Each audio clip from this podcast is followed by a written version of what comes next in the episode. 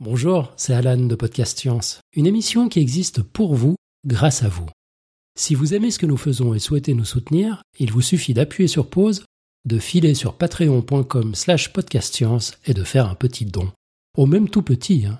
Pour même pas le prix d'un café par mois, vous nous aidez à servir la science dans la bonne humeur. Et c'est notre joie. Merci, bon épisode.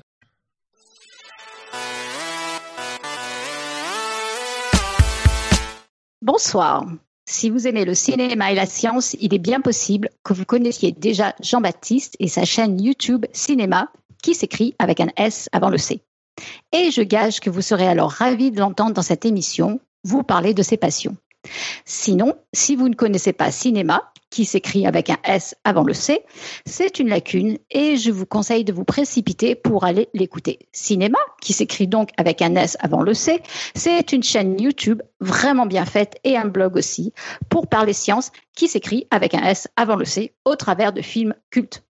Nous sommes vraiment ravis que Jean-Baptiste ait accepté de venir dans cette émission pour nous parler de sa chaîne, que nous vous recommandons d'ailleurs à dose maximale et sans hésitation. Nous sommes le mercredi 19 septembre de l'an 2018 et bienvenue dans Podcast Science, émission 347.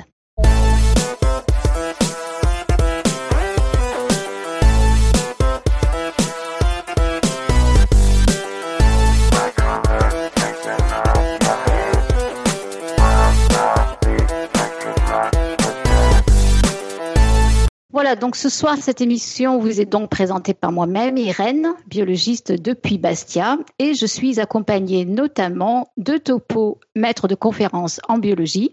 Euh, salut. Et son invité Jean-Baptiste. Oui, voilà, bonsoir la France. Alors, ils sont tous les deux à Paris.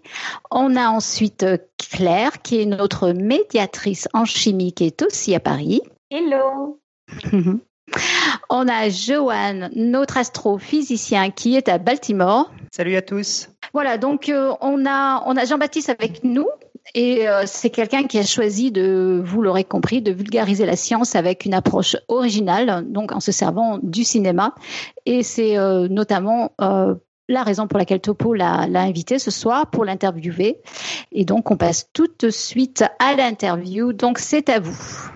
Ok, donc euh, bah, la première chose que je vais te demander, c'est est-ce que tu pourrais te présenter à nos, auditeurs Qui ne me connaissent pas euh, Eh bien oui, je m'appelle Jean-Baptiste, euh, je fais de la vulgarisation depuis un peu plus d'un an, donc sur une chaîne YouTube qui s'appelle Cinéma, avec un S avant le C, je crois qu'on l'a suffisamment entendu.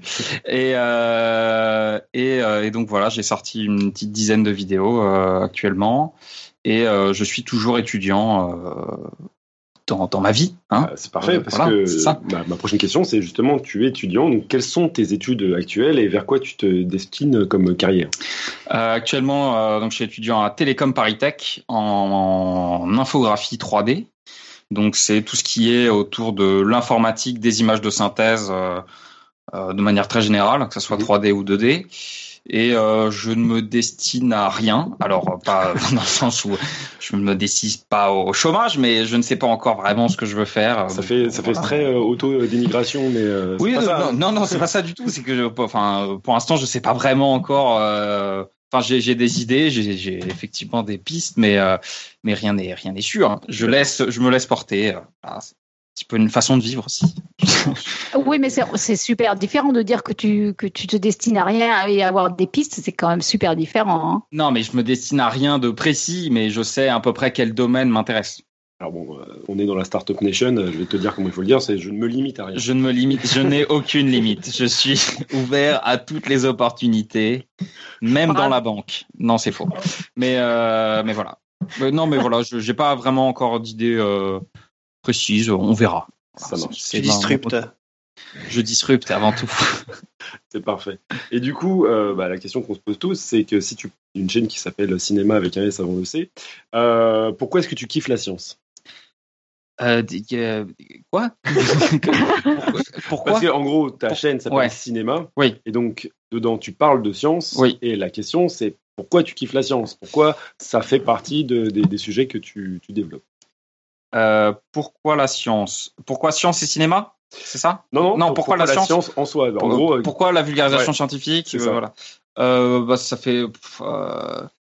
Je ne saurais pas te, vraiment te dire pourquoi, pourquoi, mais ça fait toujours. Enfin, ça fait très longtemps que je m'intéresse à la science. J'ai toujours été bon en mathématiques, voilà. et donc, ça a été naturel de de faire des études scientifiques et de, enfin, du coup, d'avoir un intérêt pour ça. Donc, de continuer effectivement dans mes études et et oui, j'ai toujours été curieux par rapport à, à ces sujets-là, mais euh, bon, après il y a une petite il y a une petite histoire euh, scientifique dans la famille, euh, puisque mon arrière arrière grand-père euh, s'appelle Félix Derel et c'est un microbiologiste qui était Putain, mais oui. bah, qui était bon, qui a fait des choses dans dans, dans pas mal de domaines. Euh, J'en ai parlé Pasteur. dans mon livre en fait. Ah d'accord, C'est un ok. truc de ouf. voilà, donc, euh, Je ne savais a, pas. il a travaillé sur les phages et trucs Ouais, comme ouais, ça. exactement. Il a été dans une liste du Nobel, euh, euh, enfin de ceux qui ont été rejetés au Nobel euh, pour des raisons obscures. Euh, dont on ne parle pas, sinon ça. Dans ça- la famille, tu veux oui, dire. voilà. Enfin, dans la famille, on sait, mais tout le monde se tait, tout le monde est dans le déni. Donc, non, mais dans le sens où, euh, donc voilà, il y a, il y a, y a un peu ces histoires-là de famille qui, qui sont des.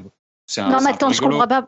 Je, je- je t'interromps, je suis désolée, mais Ouais. pourquoi il y a un déni? Pourquoi, pourquoi Non, non, on mais je, pas dans la plaisante, je, pla- je plaisante évidemment, je plaisante. C'est- C'est pas, il y a pas du tout de déni, hein, mais euh, mais effectivement, c'est toujours rigolo de se dire, il aurait pu avoir le Nobel, euh, mais euh, bon, il a fait des conneries dans sa jeunesse en l'occurrence, donc euh, c'est sûrement pour ça Ah, que- qu'il a d'accord. été écarté.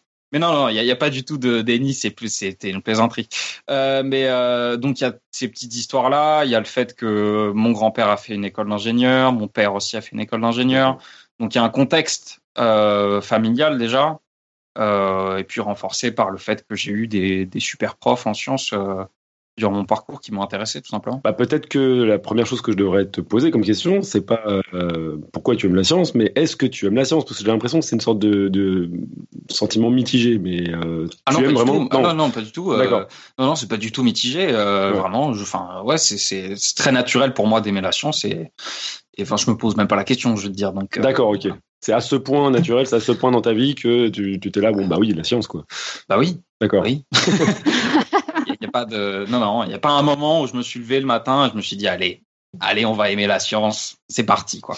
Ok, mais du coup, il y a peut-être des champs scientifiques qui t'intéressent le plus, euh, enfin plus que, que d'autres. ou- Euh, oui, je suis plutôt, euh, alors, je suis plutôt intéressé par maths, physique et sciences de l'ingénieur, on va dire. D'accord. Euh, parce que j'ai fait, j'ai fait une prépa euh, PTSI, donc euh, physique technologie, donc où les trois dominantes sont maths, physique, euh, sciences. Ouais. Et euh, donc j'aime bien avoir euh, une relation, enfin j'aime bien la science qui a une relation très proche au concret, même si j'aime bien les maths, mais euh, mais on va dire pas les maths trop dire bizarres.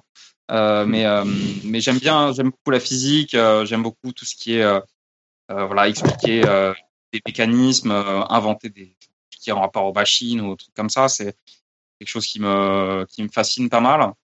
Et, euh, et voilà, mais principalement la physique. Euh, et dans les domaines de physique qui m'intéressent particulièrement, bah, c'est la mécanique et euh, donc mécanique du solide et euh, plus après de manière plus lointaine euh, ce qui est mécanique quantique, astrophysique et, et cosmologie. Ça marche. On va parler maintenant de ta chaîne cinéma. Non. Euh, tu commences ta chaîne le 28 janvier 2017 et est-ce que tu peux nous expliquer un peu la genèse du projet Le 28 janvier, c'est la création de la chaîne. ça. Alors justement, tu peux nous expliquer euh, comment nous on peut savoir ce qui s'est passé, est-ce que ta chaîne existait avant? Alors, euh, en fait, la chaîne, elle est née d'un projet étudiant. Donc, euh, à la base, c'est un projet qui est dans mon école. Donc, c'est dans cette école technique. Et on a, euh, on a fait passer ça en projet euh, d'année. Euh, parce qu'on doit tous faire, tous les élèves doivent avoir un projet durant l'année. Euh, donc on a fait passer ça en, en, en projet. On était trois. Euh, donc euh, moi, euh, il y avait aussi Arthur Tobler et François François Henri Champagne, qui étaient deux, deux de mes camarades à l'époque. Mhm. Euh, et euh, donc on a lancé ça. Enfin, on va dire que le, le début du projet théoriquement c'est vers octobre. Euh, dans les faits, ça a été plus tard. Le projet donc a vraiment commencé euh, vers décembre et euh, on a préparé cette vidéo, cette première vidéo en trois quatre mois euh, par dessus nos cours.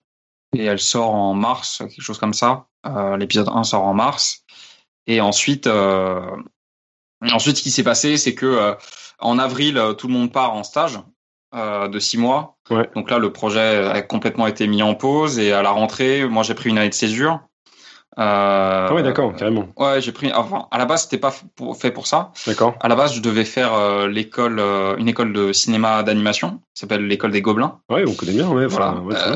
et au dernier moment, les Gobelins m'ont jeté. Mhm. mais j'avais ma césure validée. Et alors, à l'X, c'est un peu particulier les césures parce que tu es obligé de sortir de l'armée pendant un an. Donc, à partir du moment où c'est validé, c'est un peu compliqué de revenir en arrière.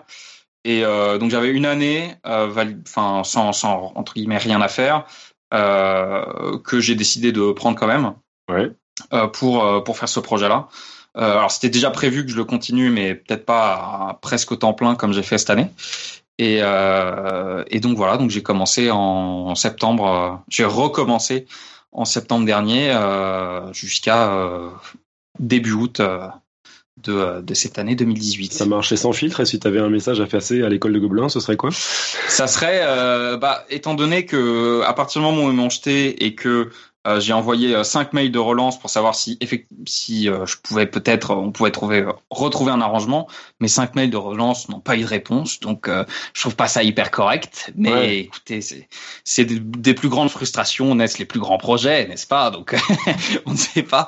non non mais non, j'ai aucun message à faire passer, j'ai rien à leur dire. En gros, cette année césure, c'est celle qui t'a permis de développer ta chaîne d'une certaine manière. Okay. complètement. Donc cinéma est né de la frustration de pas rentrer dans les gobelins. Non non pas du tout mais euh, mais on va dire le l'investissement que j'ai eu cette année est, euh, est né de, du fait que effectivement je n'étais pas au Gobelin. Alors du coup, les Gobelins, on voit peut-être un lien avec l'animation, mais ta mhm. chaîne traite de cinéma. Pourquoi le cinéma? Euh, pourquoi le cinéma? Alors, euh, c'est vrai qu'on avait pensé à Michel Sardou, mais c'était un peu plus compliqué à relier avec la science. il y a une niche. Il y a quelque, il y a quelque chose. On a tenté le Connemara, tout ça. Non, mais euh, la science, science et cinéma, c'est un, c'est un truc qui est hyper classique en vulgarisation. Hein. C'est, mhm. on n'a rien inventé du tout. moi, je suivais déjà depuis longtemps le travail de Mario Montaigne, mhm. qui a été une grosse inspiration pour pour la chaîne. Et, euh, et je voyais qu'en vidéo, il n'y avait pas grand-chose, euh, en tout cas en francophone et même euh, même dans le côté anglophone, le, le, style me plaisait pas trop. Et et donc et donc voilà, ça faisait très longtemps quand même que j'y pensais. Et donc c'est un projet qui a mis plusieurs années à, à mûrir et et puis à un moment, je me suis dit bah allez, on y va quoi. Mais on peut te considérer comme un passionné de cinéma. Un ah oui, complètement. Ouais, ouais, gros gros cinéphile. Et euh, bah, du coup, ta chaîne, elle est peuplée de deux formats différents. Est-ce que tu peux un tout petit peu nous détailler ce qu'on peut y trouver? Ouais. Alors, le premier format que je vais présenter, s'appelle Cinémathèque. Euh, donc Cinémathèque, ça s'intéresse plutôt à des questions techniques euh, du cinéma. Donc, euh, en l'occurrence, les deux épisodes sont traitent de soit, euh, enfin, du débat de deux. À chaque fois, c'est des sujets un peu polémiques, euh, en plus techniques. Donc, c'est pellicule versus numérique. Donc, ça, c'est ça traite des caméras notamment et et tout le débat autour de la résolution 4K. donc, tout ça, c'est donc ce, ce format-là, il m'a permis en fait de de parler d'autres choses et d'expérimenter d'autres sujets et des formes, enfin des formes euh, un tout petit peu différentes, mais ça, peut-être que j'en reparlerai au moment où, où je décris un peu comment je travaille, mais euh, mais c'est c'est un format qui est né du fait que je voulais prendre de l'élan avant de me réattaquer euh, au format principal de la chaîne, qui mhm. est bah, cinéma tout court, qui fait de la vulgarisation scientifique avec le cinéma. Et donc pour ça, il y a plusieurs euh, approches. Il y a soit analyser la science qui aide le cinéma à se faire. Mhm. Donc, euh, de production voilà, en termes, en termes, de production, en termes de tournage ou de, enfin de, de post-prod. Donc, ça va surtout parler d'effets spéciaux euh, dans les faits. Donc, euh, en maths, en physique, comment on peut euh, relier euh, des domaines scientifiques ou des formules ou des, des choses finalement à ce que font les artistes derrière la création de films. Et l'autre format, c'est d'essayer de de faire des théories un peu absurdes euh, sur des événements qui peuvent se passer dans des films.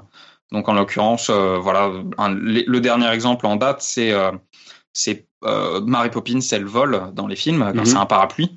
Et donc le but, c'est de le but de la vidéo était de calculer le vent, euh, la vitesse du vent qu'il faut pour qu'elle puisse euh, se soulever dans les airs euh, correctement.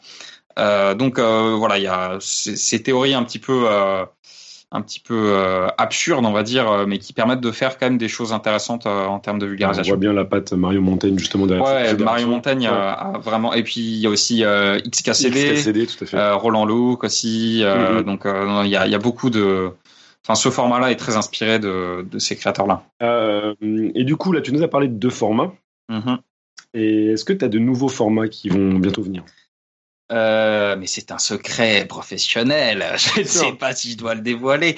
Non. euh, alors j'ai peut-être un nouveau format euh, qui serait inspiré beaucoup de de du Bad Ad hoc Festival. Je Oui, sais pas si vous connaissez. En gros, c'est euh, pour Le ceux qui connaissent Fest. le Bas Fest. très bien. Euh, pour ceux qui connaissent pas, c'est euh, c'est une sorte de, de, de conférence où il y a des scientifiques, enfin des pseudo-scientifiques, on va dire, qui viennent présenter de manière euh, très sérieuse, très premier degré, euh, des théories euh, totalement farfelues et, euh, et souvent très drôles. Et euh, c'est quelque chose que j'aime beaucoup et ça me permettrait de toujours continuer dans cette démarche un peu absurde, mais un peu en, en parodiant ce que je fais finalement, une, une sorte de parodie de, de ce que peut faire un épisode de cinéma. Je trouve ça assez, assez intéressant comme, comme démarche et ça me permettrait de sortir des trucs un peu plus souvent parce que il y a besoin du coup de beaucoup moins de rigueur scientifique. On peut un peu faire ce qu'on veut D'accord. et euh, c'est de l'écriture d'invention beaucoup plus libre euh, qui me permettent. Enfin, du coup, on est beaucoup plus rapide et euh, on peut faire des trucs beaucoup plus euh, beaucoup plus simplement. Et donc ça, c'est peut-être un truc qui va venir. Euh, en plus, j'aimerais bien les relier à un épisode, l'épisode euh, final euh, de cinéma. Donc j'aimerais bien euh, faire un build-up comme ça ju- jusqu'à cet épisode. Enfin, tu veux dire qu'il y a un épisode final de cinéma, c'est-à-dire que la chaîne est condamnée à être euh, ouais, il y aura 12, achevée. il y aura 12 épisodes de cinéma. Ah d'accord. Donc Merde. on est euh, on est au septième là, et il y en aura 12 plus ou moins 1. Mais, euh, Putain, mais, tristesse. de- Tristesse absolue. annoncée, mais c'est c'est terrible ce que tu nous annonces. hein. Ah oui, ah, ça y est, une bombe. C'est un pavé dans la mare. Mais et ensuite il y aurait éventuellement un autre format euh, qui viendrait en fait pour le l'épisode que j'ai annoncé, qui est l'épisode sur la science de la couleur. D'accord.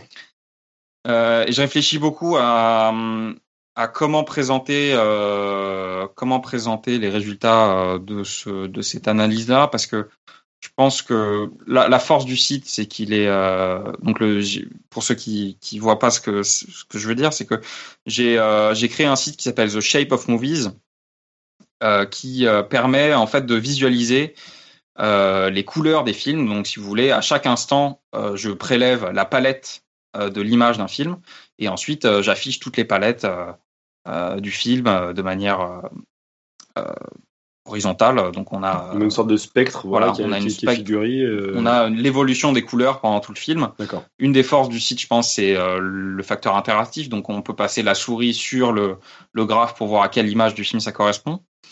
Et euh, j'aimerais bien avoir ce niveau d'interactivité-là euh, pour présenter les résultats.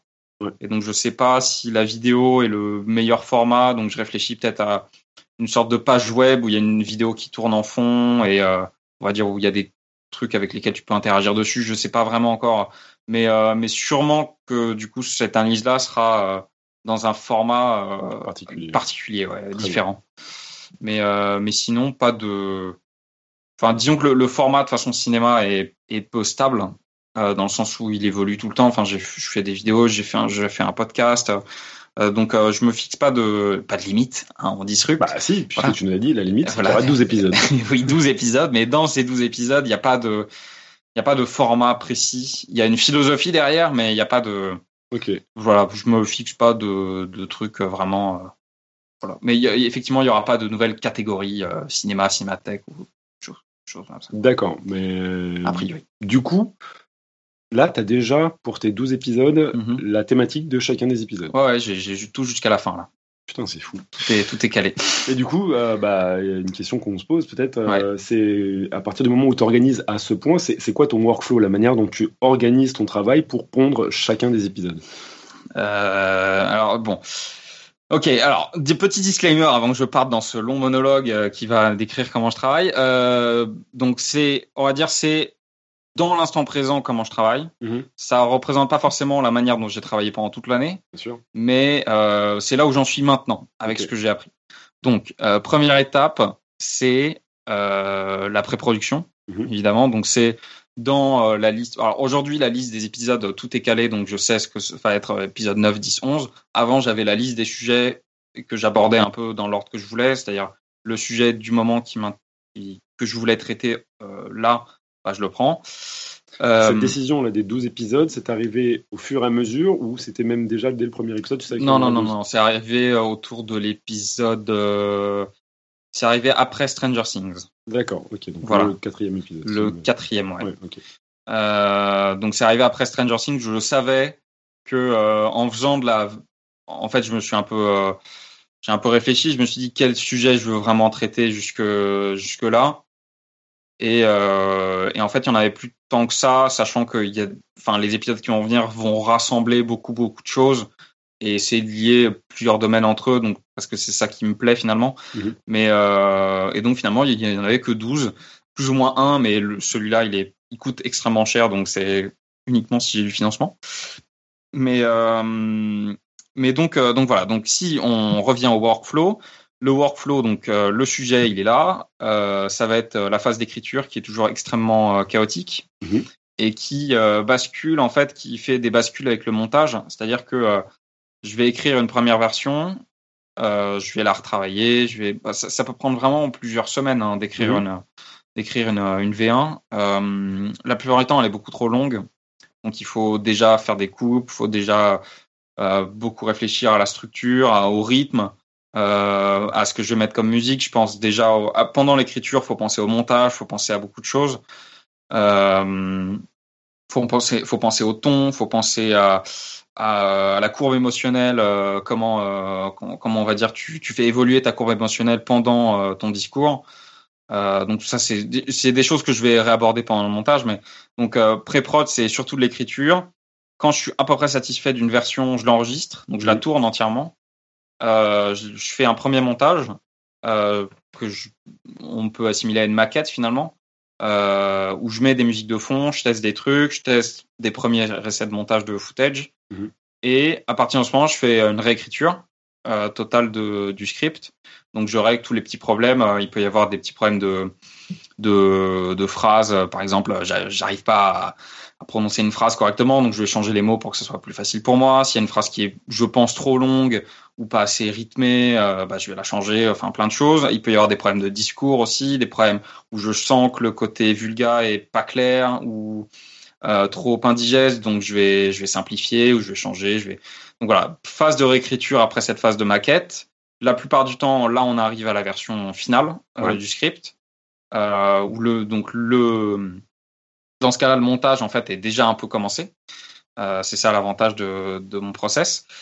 Je retourne tout entièrement, euh, je remonte, Retourne. je retourne tout, donc je réenregistre tout, je retourne euh, la vidéo aussi, parce qu'en fait le, le, le problème c'est que je tourne, je tourne tout seul Ouais. euh, dans ma chambre, dans 2 mètres carrés, Ouais. et donc euh, quand on tourne tout seul, on doit penser à plein de trucs en même temps. Ouais. Donc on a pensé à comment on rend à la caméra, comment on parle, euh, on doit jouer aussi, on doit mettre du ton, on doit mettre, euh, on doit euh, réfléchir, on doit, euh, enfin c'est bon, c'est très compliqué. Donc euh, donc la plupart du temps pendant le deuxième tournage, je peux vraiment me concentrer sur ce que j'ai trouvé qui allait pas dans dans ce qu'il y avait dans le premier tournage. Donc la manière dont je prononçais une phrase, bah ça m'a pas plu. La manière dont j'ai joué ça quand quand je l'avais écrit, bah ça marche pas et ben du coup on va changer parce que le rythme va pas tac tac tac tac. Bref re- deuxième tournage euh, et là montage bah là c'est un tunnel euh, c'est un tunnel sans fin. Euh, euh, où bah le montage ça demande déjà beaucoup de hum,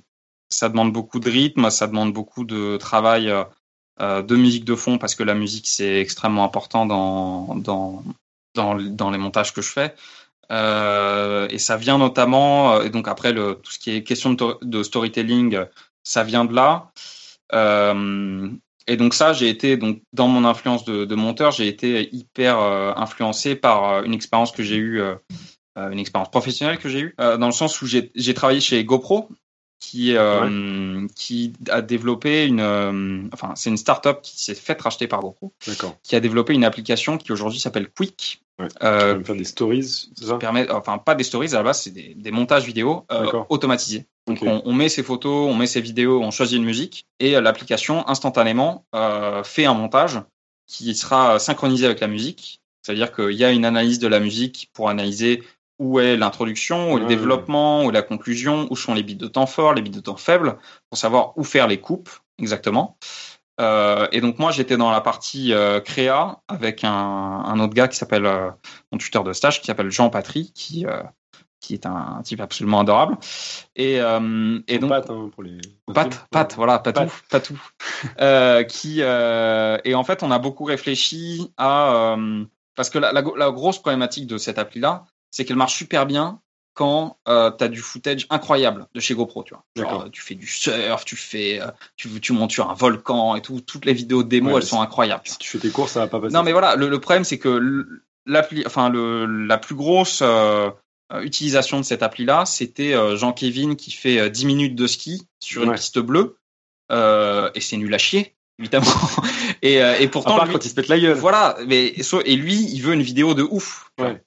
Et donc, euh, la, toute la problématique, c'était comment faire une bonne vidéo Pour Jean-Kévin. avec non avec du footage de merde en fait. D'accord. Vraiment avec à la base, c'est vraiment nul à chier, tu vois. Mhm. Et donc, euh, alors Quick a résolu un peu ça avec euh, tout un principe de thème. Mhm. Donc en gros, tu peux appliquer à chaque vidéo une sorte de, de, de thème euh, qui sera genre thème sport, thème, je sais pas, automne ou je sais pas trop quoi, euh, qui sont en fait toute une collection d'effets et de transitions. C'est-à-dire que les transitions sont pas les mêmes. Euh, donc il peut y avoir des transitions de zoom, des trucs, enfin des effets de ouf. Ouais. Et donc moi, je, moi j'étais chargé de coder euh, ces trucs-là D'accord. coder ces thèmes euh, créa. Euh, et en fait, sur un thème dans, dans l'appli, bon, je, je suis lié par un NDA, donc je peux pas trop en parler, mais on va dire que t- on peut vraiment paramétrer beaucoup de choses. Alors, un NDA, plus pour les gens qui ne savent pas ce que Un non-disclosure agreement, donc ça veut dire que je n'ai pas le droit de décrire exactement comment marche l'application. c'est. Très bien. Mais euh, je peux dire que, euh, on va dire, un thème, ça se programme euh, très très bien. Dans le sens où on peut dire, bah, sur le principal drop de la musique, Mhm. applique cet effet. D'accord. Tu vois, s'il y, a- s'il y a un putain de drop sur cette musique, il faut mettre cet effet parce qu'il est ouf et voilà. Donc il y aura un effet euh, waouh. Et donc euh, moi je codais ces effets-là. J'ai codé un thème qui s'appelle euh, Laps pour ceux qui veulent euh, l'utiliser. Voilà, uti- utilisez-le. c'est c'est ma fierté. C'est Jean-Baptiste qui l'a fait. Non, là, je l'ai fait avec avec Jean. C'est Jean qui l'a quand même principalement codé, mais j'étais à la base du, du truc. Parce que j'étais, j'avais que deux mois dans, dans ce stage-là. Et donc ça m'a beaucoup, enfin réfléchir à ces questions-là, ça m'a beaucoup beaucoup influencé en tant que Mhm. monteur. Et du coup, j'applique un peu les mêmes recettes que Quick euh, dans mes montages. C'est-à-dire que dans, si je prends la musique, donc euh, chaque euh, donc chaque phase du script est découpée en séquences, en mini-séquences. Ouais. Chaque séquence a une introduction, un développement, une conclusion. Et ça sera la plupart du temps synchronisé avec une introduction de musique, un développement de musique, une conclusion de musique. Ok. Pour que euh, il y ait à chaque fois une euh, euh, que chaque séquence soit hyper fluide, euh, que chaque musique soit reliée les unes aux autres de manière assez fluide. Alors après, parfois ça coupe en plein milieu. Dans ce cas-là, j'ai mes dans ce cas, je place mes séquences face cam. En fait, les séquences face cam, elles sont pas là pour euh, le plaisir. Mhm. Elles sont là euh, surtout pour faire tampon, pour passer entre chaque séquence, euh, et pour avoir des transitions seamless entre chaque musique et entre entre chaque ambiance, on va dire. Euh, donc c'est pour ça que la plupart du temps, les séquences face cam, il n'y a pas de musique parce que ça coupe. Ouais. Donc là, on, re- on reprend l'attention sur moi qui parle et ensuite, paf, je peux repartir sur un montage où je suis que en voix off. Et là, on peut changer de musique et ça gêne personne. Si je devais faire une transition entre les deux musiques euh, et tout, ce serait, ce serait chiant et, et ce serait nul. Ouais. Euh, donc, euh, c'est là aussi où comment euh, ça peut aussi euh, donner des indices sur comment je place mes, euh, mes séquences face cam. Irène, je crois que tu as déjà un commentaire à faire euh, sur, euh, sur tout ce qui nous a été dit là. euh. Bah, moi, je suis, je suis vraiment impressionnée. En fait, en fait, c'était hyper perfectionniste. J'ai l'impression, c'est, Ah oui, mais- ahurissant. Non mais c'est beaucoup trop, c'est c'est beaucoup trop, mais euh, mais c'est là, moi j'arrive pas à être euh, à faire. euh, Enfin aujourd'hui, enfin on va dire au début de l'année, c'est c'est c'est la façon dont je travaille maintenant. Euh, comme je te dis, au début de l'année, euh, dans la première vidéo de l'année qui était pellicule versus numérique, on voit des indices, on voit déjà un, on voit déjà un peu euh, ça, mais peut-être pas de manière aussi précise et aussi bien faite que ce qui a pu être fait, je pense, dans le dernier épisode, où, où je pense que pour l'instant c'est c'est le meilleur truc que j'ai fait. Celui sur l'eau. Celui sur l'eau. D'accord. Et, et le suivant va encore monter le, le, le, curseur au niveau de, de la synchro musicale, mm-hmm. qui est un truc que je développe beaucoup parce que pour moi c'est très intéressant euh, notamment sur ces courbes émotionnelles. C'est un truc qu'on a du coup pas mal développé chez GoPro. C'est au niveau du storytelling, c'est euh, le storytelling, c'est euh, faire, c'est finalement, c'est contrôler les émotions du spectateur. Et donc, c'est dire bah, comment tu commences ta vidéo? Est-ce que tu la commences doucement ou est-ce que tu la commences vraiment intensément? Alors, si tu la commences intensément, il s'attend à un crescendo pendant au moins une à deux minutes. Ensuite, il faut le laisser se reposer, sinon il, va craquer. Euh, il va vouloir s'en aller. Et donc, euh, euh, donc voilà, il faut réfléchir à tout ça pour, euh, euh, pour en fait, le, but de tout ce process-là, c'est de créer une vidéo la plus fluide possible.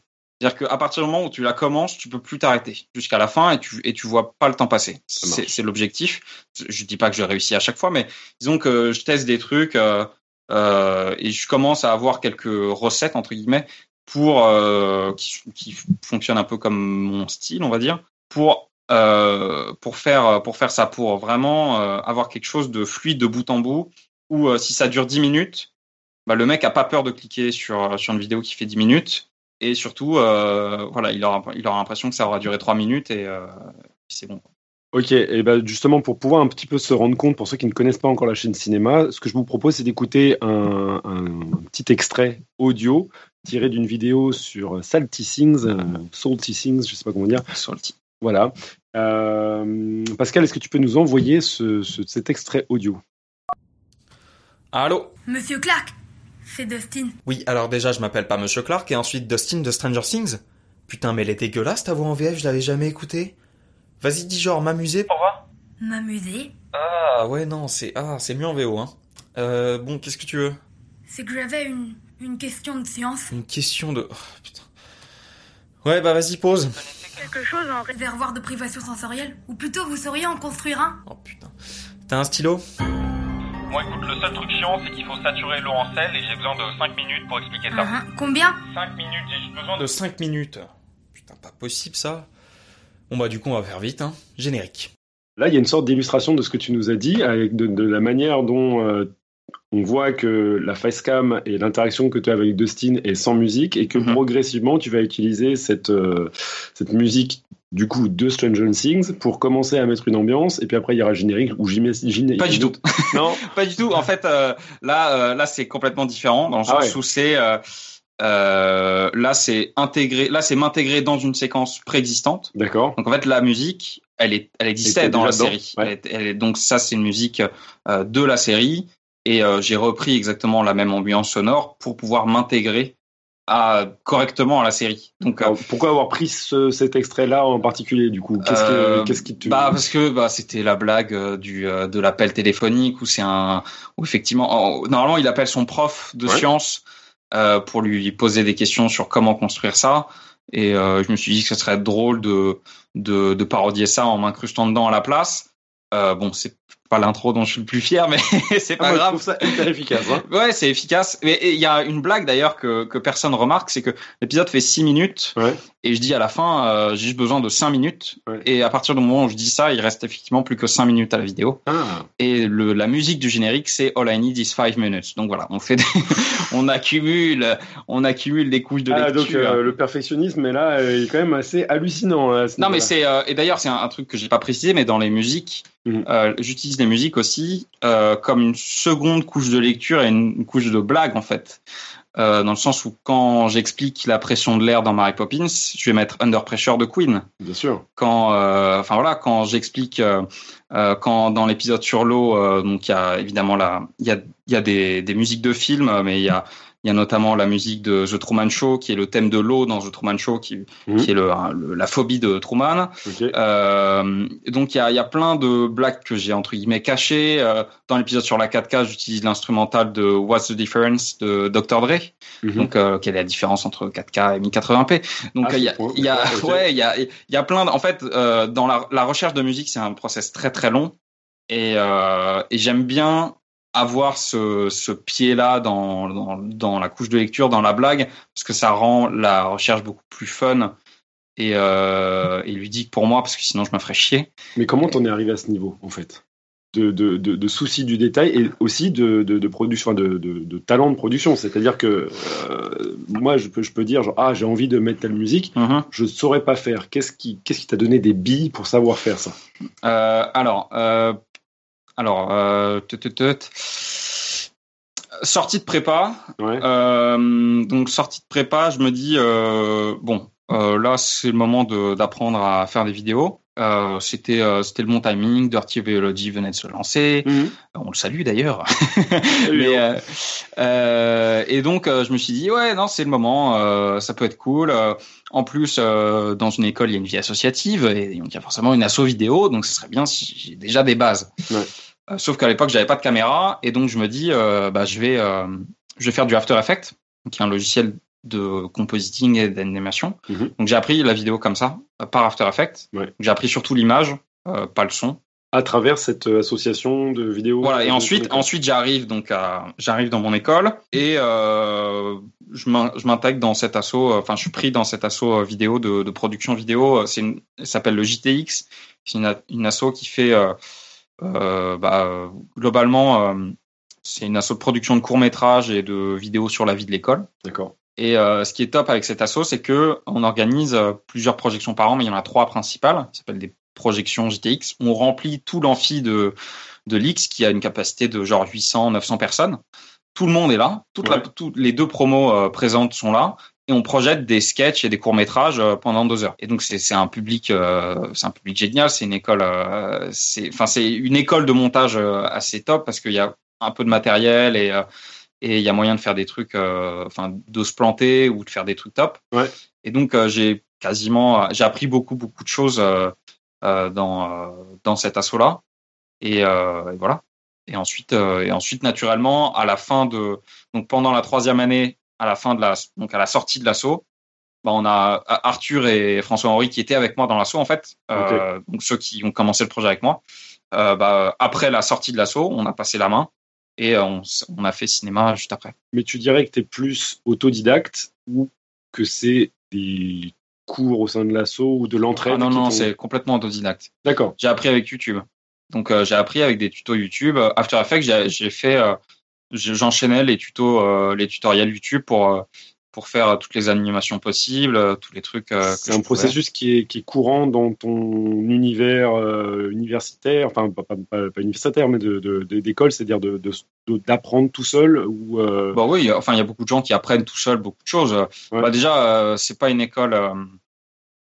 Enfin, c'est une école qui t'enseigne pas vraiment à coder. Ouais. on va dire de manière très théorique. Donc c'est une école où on t'enseigne l'algorithmique ou des choses comme ça, mais on t'enseigne pas vraiment le C++ ou euh, Python.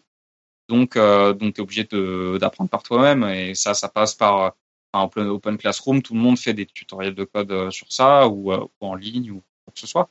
Donc C'est a- marrant, j'ai ouais, j'ai euh, une expérience un peu similaire aussi, parce que j'ai fait, aussi- je n'ai pas fait JTX, moi, mais j'ai fait euh, une liste BDE, j'ai fait le film de mon école, et je me rappelle aussi de passer des, des après-midi euh, enfermé dans ma chambre sur des vidéos YouTube pour apprendre à me servir d'After Effects. Ouais, Donc Ouais, bah ouais. Voilà. C'est, euh, bah, bah, enfin, ouais, tout, tout le monde qui apprend la vidéo passe par YouTube, qui est, une- je pense, un, un réservoir euh, de tutoriels vraiment extraordinaire où il y a des types, euh, des pros, hein, qui, qui mettent ça en ligne gratuitement. Je pense euh, notamment à, euh, enfin, si vous voulez vraiment un tutoriel After Effects euh, top, c'est euh, les vidéos de Andrew Kramer de Video Copilot, où c'est un niveau de qualité professionnel ouais. et ça t'enseigne en fait parce que After Effects c'est un logiciel très simple à prendre en main mais très difficile à maîtriser Mhm. et donc ça t'enseigne comment faire des projets plus complexes dans After Effects qui euh, et, euh, et c'est- non c'est c'est vraiment top hein. ton, ta manière d'apprendre, ce serait parce que tu as une idée en tête, un projet, et que c'est ça qui te guide? Ouais. D'accord. Ok. Ouais, ouais, j'ai toujours eu. euh, bah en fait, et puis on, c'est surtout c'est de, c'est de l'apprentissage par la copie et entre guillemets le, le plagiat quoi. C'est-à-dire que mon projet, mon projet, mon premier vrai projet After Effects, ça a été de refaire le le l'intro de Breaking Bad Ouais. euh, entièrement. Mon deuxième projet, ça a été de refaire une pub euh, Adidas. Euh, et ensuite, petit à petit, enfin c'est genre, on devait, on faisait un bloqué. Enfin, on a parodié bloqué. Bon, bah, on refait le générique de bloqué, mais on l'adapte. Enfin, tu vois, des, des, des trucs comme ça. D'accord, ok. Donc, Bon, après, il y a, y a pas un y a pas un tutoriel pour tout, mais disons qu'à partir du moment où tu commences à avoir euh, un peu d'expérience, tu sais comment aborder les problèmes. Quoi. Ça marche. J'ai une remarque sur tes musiques. Je trouve que les crédits, euh, je, je, j'étais aussi impressionné. Je, je pense qu'en plus, on écoute à peu près les mêmes choses. Et mais euh, j'ai, j'ai souvent cherché en fait euh, à la fin. Ouais. Je trouve que ça passe beaucoup trop vite. Genre sur la dernière vidéo, les crédits audio sont là, euh, peut-être euh, moins d'une demi seconde, je pense. Et du coup, je, trouve ça un peu frustrant à chaque fois que je veux, je veux les retrouver. Donc, Ah, euh, ouais, juste voilà. Et en tant que Bah, en euh, En fait, euh, en fait, je, je suis obligé de d'avoir des crédits courts parce que je peux pas mettre des extraits audio trop longs, sinon je vais me faire flaguer par YouTube. ah, Et, euh, et donc, euh, et donc, comme je préfère, euh, je préfère mettre du temps pour dire merci aux invités et merci aux tipeurs et reléguer les crédits vidéo et audio à effectivement euh, parfois moins d'une seconde, mais je me dis bon bah voilà, les, les gens mettent pause et, et ils regardent. Ils sont pas en description Sinon? Non, ils sont pas en description. Je mets, euh. Enfin, je me, je me casse suffisamment le, le cul pour le mettre dans, dans les crédits à la fin sur première, donc euh, j'ai la flemme de les mettre en description. Ça marche. Arrêtez de le critiquer. non, non, mais je, Non, non, désolé, mais c'est juste que je rebondissais sur ce que tu disais. mais- Qu'effectivement, j'ai remarqué que tu faisais attention à la musique et il y a des Ouais. trucs, je me suis dit, ça, j'ai envie de savoir ce que c'est. Ah non, mais c'est Et- toujours- ouais, ça y est toujours. J'ai souvent la question dans les commentaires. Et depuis, j'ai mis une remarque genre c'est à la fin, c'est dans les crédits audio. euh, regardez bien. Ok. Et c'est vrai, c'est vrai que je suis un peu un connard de dire ça, genre ouais bon allez euh, allez faire pause quoi merde, c'est pas possible. mais euh, mais ouais c'est c'est c'est effectivement ça. Ok. Puis ça s'aurait cassé, ça aurait fait 5 minutes 1 sur sa vidéo. Et Effectivement. Et non mais on peut pas se le permettre, c'est pas possible. euh, Enfin merde. Ok. Euh, euh, Il y a des interviews dans certains épisodes. Avant de passer les interviews, euh, il y a aussi euh, des caméras cachées dans un, un épisode en particulier. C'est vrai. Ouais. Et euh, Pascal, est-ce que tu pourrais nous passer un extrait audio de justement de cette caméra cachée, histoire qu'on ait justement cette, cette manière de faire euh, disponible pour nos auditeurs? Bonjour, je cherche des conseils pour une télé. Pour une télé, tout à fait. Savoir En gros, j'ai une télé euh, HD et euh, alors, je vois beaucoup de télé 4K, mais je me dis, est-ce que c'est vraiment utile et qu'est-ce que c'est vraiment la différence? Bah, La différence, c'est le nombre de pixels par image, il y en a deux fois plus. Donc, Euh, Vous avez entre- 4 fois plus de pixels au lieu de 2 millions, passer à 8 millions, c'est que c'est des images très nettes, très précises, très détaillées. Le grain il est plus fin, après il faut avoir des sources en 4K. Effectivement, pour le coup, la télé ça diffuse du Full HD, ça diffuse pas du 4K. D'accord Aujourd'hui, il n'y a que Netflix qui fait du vrai 4K. Si vous avez Canal, etc., on peut avoir du 4K. Mais ça change quoi euh, au niveau de la qualité Mais aujourd'hui, ça changera pas grand chose. Non, mais on a plus de profondeur d'image, plus de détails, Donc plus de, pic- plus de pixels, ça fait plus de détails. plus de, et un meilleur piqué, un meilleur, euh, plus de détails. C'est quand là, on, on voit par exemple là, la barre, on va avoir plus de détails sur les barres, on va voir les, les, les, euh, bah, les points noirs, etc. C'est comme si vous zoomez avec un appareil photo. On passe de 2 millions à 8 millions de pixels. Là, je vais pas vous mentir, depuis la rentrée, là, on- ils arrêtent pas avec la 4K. Il n'y a plus que ça, ouais. Là maintenant, il n'y a plus que ça. hein. Ok. Et du coup, euh, là, sur cet, cet extrait-là, on est passé d'une musique à une autre. T'as fait un fondu. J'ai fait un fondu. Ah ah. Effectivement, euh, c'est c'est une erreur. Non, non, mais effectivement, on fait un, on fait un fondu, mais qui est plutôt caché parce que la première musique est très en fond Mhm. et elle disparaît petit à petit. Du coup, là, il y a aussi des easter eggs, c'est-à-dire qu'on passe d'une musique qui a un sens et une autre musique qui a un autre sens. Euh, non, non, non. le- la première musique, c'est plutôt une musique texte. C'est celle, c'est de la, ça vient de la BO de The Social Network. Et euh, la deuxième musique, ça venait d'une série euh, que j'étais en train de regarder sur le moment, qui s'appelle The End of the Fucking World, qui est sur Netflix, qui est une excellente série avec une excellente BO. D'accord. Et euh, donc j'ai beaucoup aimé. Donc je me suis dit, bah celle-là, elle marche très bien. Donc euh, zou. Il est crédité. Et elle est créditée évidemment à la fin. Mais c'est intéressant de parce que la, la caméra cachée, c'est aussi un truc. euh, euh, enfin sur lequel je peux insister parce que ça représente bien je pense la, la variété de, Mm. de de formats que je me laisse dans le sens où oui, enfin C'est amené à revenir, tu penses ou... non non pas pas forcément la caméra cachée mais euh, mais je me enfin je me suis dit euh, ça serait hyper cool d'aller faire ça. Mm. et ben on le fait tu vois. C'est pas parce que je fais de la vulgarisation que je peux pas me permettre euh, d'aller jouer au, à l'animateur C8 euh, euh, non, enfin sans sans bien sûr sans sans mépris aucun bien sûr mais euh, mais c'est dans le sens où où de toute façon et ça je l'ai pas dit mais c'est que chaque vidéo avant de l'aborder euh, donc dans le planning en fait de vidéo il y a euh, un cahier des charges qui est un petit peu euh, sur une surcouche de cahier des charges qui est de dire, bah, par exemple, cet épisode-là, on va peut-être essayer de faire un tout petit peu plus de, de technique ou on va faire un niveau de vulgarisation un tout petit peu plus élevé, voir si ça marche ou pas. Mm. On va essayer de mettre un peu moins de cinéma, on va essayer de mettre un petit peu plus de cinéma parce que ce dosage-là, il est, il est compliqué. euh, Ce cahier à des charges, on est d'accord, c'est toi, toi-même qui te le fais. Ouais, c'est moi qui même qui me le fait. Et euh, donc chaque vidéo fonctionne comme un test, euh, une expérience. Donc Yoda, c'était une vraie expérience. C'était euh, tester un format très court, Mhm. moins de 5 minutes, euh, se concentrer vraiment sur la vulga et essayer de voir si un calcul, est-ce que ça passe ou pas? Est-ce que vraiment, genre, détailler un calcul, D'accord. est-ce que ça marche ou pas? Enfin, euh, parce que moi j'aime bien ça, mais euh, est-ce que euh, voilà, est-ce que auprès d'une personne to- totalement novice, est-ce que ça va la dégoûter? Est-ce qu'elle va rester jusqu'à la fin quand même? Euh, C'est aussi tester un visuel, donc là c'était les intégrations dans le film direct, Ouais. mais euh, mais plus généralement dans, dans le fond, c'était tester est-ce qu'un calcul ça fonctionne? D'accord. euh, et, euh, et donc après c'est euh, voilà la plupart du temps c'est vraiment le, le cahier des charges c'est la plupart du temps c'est genre varier le dosage. Donc c'est essayer de voir si ça marche ou pas à quel point euh, à quel point ça fonctionne. Euh, le par exemple le cahier des charges de l'épisode 7 c'était euh, parce que l'épisode 7 est vraiment très dense.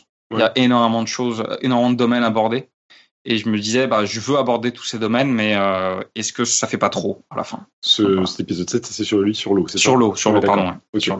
Et euh, bah, du coup, tu dis que tu testes des choses. Ouais. Quelle est ta manière d'obtenir des retours? D'obtenir bah, euh, d'obtenir des retours, euh, ça se fait par plusieurs trucs. Bah déjà, je demande des retours à, à mes potes, hein, Ouais. la plupart du temps, qui qui sont très honnêtes. Hein, ils sont sont en école d'ingénieur, ils ne font pas de cadeaux. Mais euh, mais surtout, euh, ça passe par des retours. euh, en fait, donc j'ai pas mal de retours de ma sœur, qui elle est une novice complète en sciences, vraiment zéro. Et donc à- par elle, en fait, j'ai l'indice de est-ce que c'est compréhensible pour quelqu'un qui sait pas faire une addition?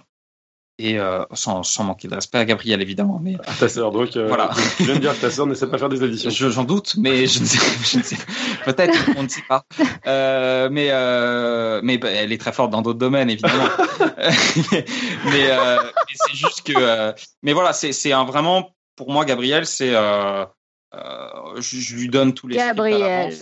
euh, pour lui dire est-ce que tu comprends ou pas? Est-ce que c'est compréhensible? Est-ce que c'est c'est un peu euh, c'est c'est par elle que je teste mon côté vulgarisation parce que j'ai aucun autre retour. Enfin j'ai j'ai des retours de potes à qui je peux donner le script, mais je- ça arrive de plus en plus rarement parce que j'aime bien leur garder la surprise aussi. Ouais. Mais euh, mais c'est elle qui me donne un, un avis sur la vulgarisation surtout. Donc t'as un public. Mais du coup, tu te situes quoi euh, Je pensais à ça parce que tu dis euh, j'ai envie d'avoir l'avis de quelqu'un qui sait pas faire une addition pour reprendre tes Ouais. mots. Euh, qui c'est ton public euh, de euh, sur une échelle de euh, Dr Nozman à Science for All? Ah, Euh, Science for- ah la, la fameuse euh, échelle de, de science étonnante. Ah, c'est, il avait fait la même, d'accord. C'est comme ça que ça me vient. C'est-à-dire que voilà, est-ce, que tu, d'accord. Est-ce que tu, euh, Nozman clairement se situe avec des gens qui sont pas capables. Enfin, euh, il veut atteindre ces gens-là. Science for s'en fout de ces gens-là, je pense. Confirme Oui. que euh, Nozman sait faire des additions. Non, non, c'est, Euh, pardon, je dis pas du tout. que C'est juste qu'il choisit son Ouais, public. bien sûr. quoi. Voilà. Euh, en fait, je suis, euh, c'est un peu, c'est un peu le problème, c'est que je suis un peu euh, hybride euh, et j'ai l'ambition de vouloir en fait amener des gens qui sont à la base pas curieux euh, par euh, le concept du cinéma en fait. En fait, c'est le, le but, c'est pas forcément d'amener des, des gens qui sont déjà curieux en, en sciences et en vulgarisation, parce que euh, entre guillemets, je vais leur- je vais rien leur apprendre parce que le, ce que je vulgarise, c'est des phénomènes qui sont assez simples, euh, qu'on peut voir au lycée la plupart du temps. Alors, en fait, il y a, y, a, y a deux approches. Il y a, y a dire, effectivement, ce que je vulgarise, c'est très simple, c'est du niveau lycée, mais c'est dire aux, aux lycéens qui regardent, c'est bah, ce que vous voyez en cours, ça peut ça peut faire des trucs cool, c'est pas forcément hyper chiant comme vous pouvez penser ou des trucs comme ça, on peut l'appliquer pour faire des choses euh, sympas et des gens qui viennent, on va dire pour se renseigner à la base sur le cinéma, qui se retrouvent devant une équation, mais au fond ça ça les gêne pas trop, etc. Donc j'essaye en fait de ramener des gens qui sont à la base qui viennent pas pour de la vulgarisation euh, euh, à la base quoi. C'est bon, après je je pense que ça marche pas tellement parce que j'amène quand même surtout des enfin, en tout cas dans je me suis fait connaître par Léo Grasset qui a partagé la chaîne et donc son public est clairement un public euh, intéressé par la vulgarisation mais j'ai cette ambition en fait d'amener des gens, euh, donc comme euh, comme ma sœur Gabrielle et ses potes, euh, qui sont en école d'art, de en fait des, des gens qui sont intéressés par le cinéma, mais qui ne consomment aucune vulgarisation autre, euh, enfin qui qui regardent jamais y penser, qui regardent jamais Science étonnante ou des choses comme ça, mais et qui, qui en fait se sentiront peut-être vont pas peut-être comprendre des je j'ai pas notamment l'ambition de faire apprendre énormément de choses mais peut-être qu'ils comprendront la démarche scientifique qui peut se cacher derrière le, le, le principe Ok. euh, mais c'est vrai que je fais pas de la vulgarisation ou euh, je, je fais pas de la vulgarisation où j'apprends énormément de faits scientifiques en fait Ouais. je fais surtout de la vulgarisation de démarche dans le sens où les calculs euh, de Mary Poppins de Yoda c'est une démarche de recherche scientifique donc euh, on a une situation, on l'analyse, Ouais. on a des calculs, on cherche ce qui nous manque et on analyse le résultat. Euh, et euh, l'autre démarche donc de science et cinéma, c'est euh, c'est une c'est pas une démarche de recherche, c'est une démarche effectivement de présentation de faits, mais qui elle qui est beaucoup plus cinéphile en fait,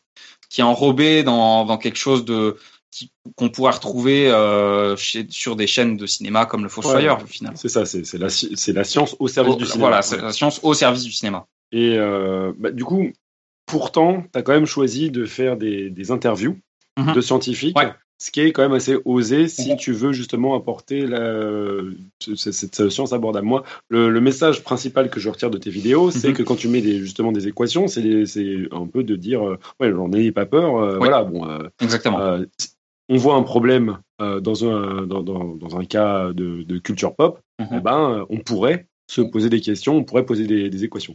Exactement. Mais vient les, les interviews et notamment de profs de Polytechnique. Ouais. Alors, comment ça s'organise Pourquoi les intégrer et, pourquoi tu penses que c'est important dans tes vidéos? Ah, c'est- C'était un des, c'était un, c'était vraiment, je pense, la première euh, ligne du cahier des charges au tout début de la conception de l'émission, c'était dire, il faut absolument intégrer des chercheurs, parce que euh, on a fait le constat en fait quand on s'est parlé avec Arthur et, et François Henri, on s'est dit, donc à Polytechnique qui est l'école, on ne sait pas, enfin on, on connaît pas de chercheurs Mhm. déjà, Euh, on ne sait pas sur quoi travaillent les chercheurs à Polytechnique. Ouais. Donc le grand public, c'est c'est nada quoi. Enfin, C'est sûr, Enfin, tu vois le le Si côté. euh, Si, si nous-mêmes on n'arrive pas à être en contact avec des chercheurs alors qu'on est à moins de 500 mètres d'un labo. Ouais.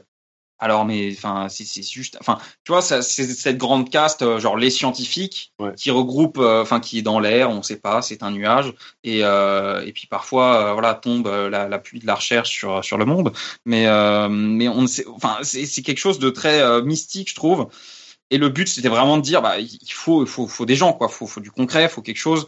Euh, et donc les interviews, c'était euh, le truc qu'on voulait absolument. on a fait sûrement un peu trop de zèle, donc ces interviews sont un peu trop longues, justement dans, dans le premier. Euh, et dans le, et donc je l'ai réintroduit dans l'épisode 7 où euh, je me sentais suffisamment confiant pour dire ok c'est bon, je, je commence à choper le rythme, je peux intégrer une interview de chercheur sans que euh, on sente euh, on sente que ce soit long. D'accord. Et euh, mais c'est hyper important, c'est parce que ça montre déjà déjà ça montre euh, des chercheurs, Ouais. euh, ce qui est trop rare. Euh, le côté vidéo, je me suis fait rembarrer. euh, après, tu, tu en fait, as, quand t'as l'étiquette Polytechnique, t'envoies un truc à un prof de Polytechnique et il te répond. Donc ça, c'est hyper euh, pratique. D'accord. Et, euh, et euh, les profs de Polytechnique sont souvent très, euh, très, enfin, très disponibles. Cool. Euh, euh, enfin, tous les profs que j'ai interviewés, euh, c'était mes anciens profs. Euh, donc, euh, donc ça, c'est plutôt, euh, c'est plutôt pratique. Et euh, mais après, le, le côté vidéo est difficile parce que euh, parce qu'en vidéo, ils stressent beaucoup parce qu'ils sont pas Ouais. habitués. Ils sont beaucoup plus habitués à être à la radio, par exemple, où ils peuvent complètement partir euh, dans des digressions. Ils ont moins de limites de temps. La vidéo, quand je leur dis c'est moins de 10 minutes, ils, réagissent pas déjà. Mais mais ensuite euh, et ensuite euh, voilà. Quand je, pre- prenons un exemple très très clair. Euh, Laurent Jacquin, donc euh, que j'interviewe dans l'épisode 7 sur l'eau, Mm. euh, je lui dis Ok, expliquez-moi juste ce que c'est que les équations de Navier-Stokes en une minute. D'accord? Des équations qui, pour le. de, méca de mec à flux. D'accord. Équation- Mécanique des fluides. Donc c'est l'équation l'équation de base de mécanique des fluides. Très bien. Je dis une minute. Ouais. D'accord? Sept minutes plus tard, il s'arrête. D'accord? Ok, je lui dis, bon, c'est pas grave, on va en faire une plus courte. Effectivement, après, il en a fait une de 30 secondes. Très bien. Ensuite, je lui dis, bah voilà, est-ce que euh, vous pouvez me décrire euh, comment marche une simulation numérique? Rapidement. Mm. Il a il a parlé pendant 15 minutes. Donc forcément, tu peux pas. euh, euh, C'était hyper intéressant. C'est hyper intéressant. Il mentionne plein de trucs et tout, mais c'est juste, c'est pas possible en vidéo en fait. Ouais. Donc donc c'est très difficile de. Je, je veux pas leur écrire, je veux pas leur faire écrire de texte, je veux pas Bien leur sûr. écrire de texte. Mm. Mais par contre, euh, il faut savoir. euh, c'est ce que j'ai un peu appris sur le tas avec euh, cette interview-là notamment, c'est qu'il faut leur poser une question suffisamment générale et à un moment leur dire et du coup ça ça marche comment? Donc là par exemple c'est mécaflux mécaflux donc là je, l'ai- je l'ai fait parler. Donc là il voilà. Enfin je l'ai fait parler. J'ai coupé enfin l'interview totale de Laurent Jacquin elle dure 35 minutes tu vois. D'accord. et j'en garde une minute 30 Ouais. et et donc il parlait de mécaflux il parlait de plein de trucs. Je dis et du coup les, les vagues tac et donc là la, la vague il explique effectivement c'est ce que j'intègre dans la vidéo parce que c'est ça que je voulais finalement Très bien. et, euh, et en fait, après, ça m'aide aussi à l'écriture parce que comme il va parler de plein de trucs intéressants et il va euh, formuler des choses euh, que moi j'avais pas formulé comme ça et que je trouve plus élégant parce que forcément, euh, voilà, il lui fait ça depuis mec, il 30 ans et Ouais. euh, et donc ensuite, moi, ça m'aide pour des pour les réécritures en fait. Je vais un peu, euh, je vais parfois utiliser des formulations qu'il a pu dire en interview pour euh, pour mes pour ce que j'explique, mais moi en 30 secondes, lui il le faisait en 3 minutes. Euh, ça me permet d'aller beaucoup plus vite, ça me permet de et en plus, bon, il y a ce côté euh, que j'aime pas, mais euh, intégrer un chercheur dans sa vidéo, ça fait tout de suite un peu plus sérieux, entre guillemets, un peu plus scientifiquement correct. Même si même si je fais quand même gaffe, enfin même si je fais quand même très très gaffe à ce que je raconte, à ce que je raconte, ça impose tout de suite un, un peu plus. Euh, je veux pas non plus que ça soit euh, pour ça aussi. Il y a le travail du choix des chercheurs euh, où maintenant je fais un peu plus gaffe dans le sens où faut pas prendre un. Enfin, aujourd'hui, je pense qu'avec le recul, je sais pas si je rechoisirais euh, Michel Gonin qui était pas vraiment à l'aise et qui euh, qui avait un peu de mal. Laurent Jacquin, je, je l'avais eu en cours, donc je savais qu'il était voilà, il, il parlait. Ton premier exemple, il parlait de quoi spécifiquement? Michel Gonin, il parlait des neutrinos, D'accord. qui est son sujet de recherche. Euh, mais c'est vrai qu'il a un peu de mal à l'oral, surtout euh, en face caméra où, les gens paniquent un peu quand ils sont pas habitués. Mhm. Donc c'est vrai que ce travail de choix de chercheurs, c'est un peu compliqué. Donc le mieux, c'est de savoir s'ils sont vulgarisateurs déjà, Ouais. mais c'est rare. Et euh, mais ouais, c'est c'est compliqué. Je, enfin ouais, mais, mais c'est compliqué, mais c'est très important et je pense que euh, ça paye.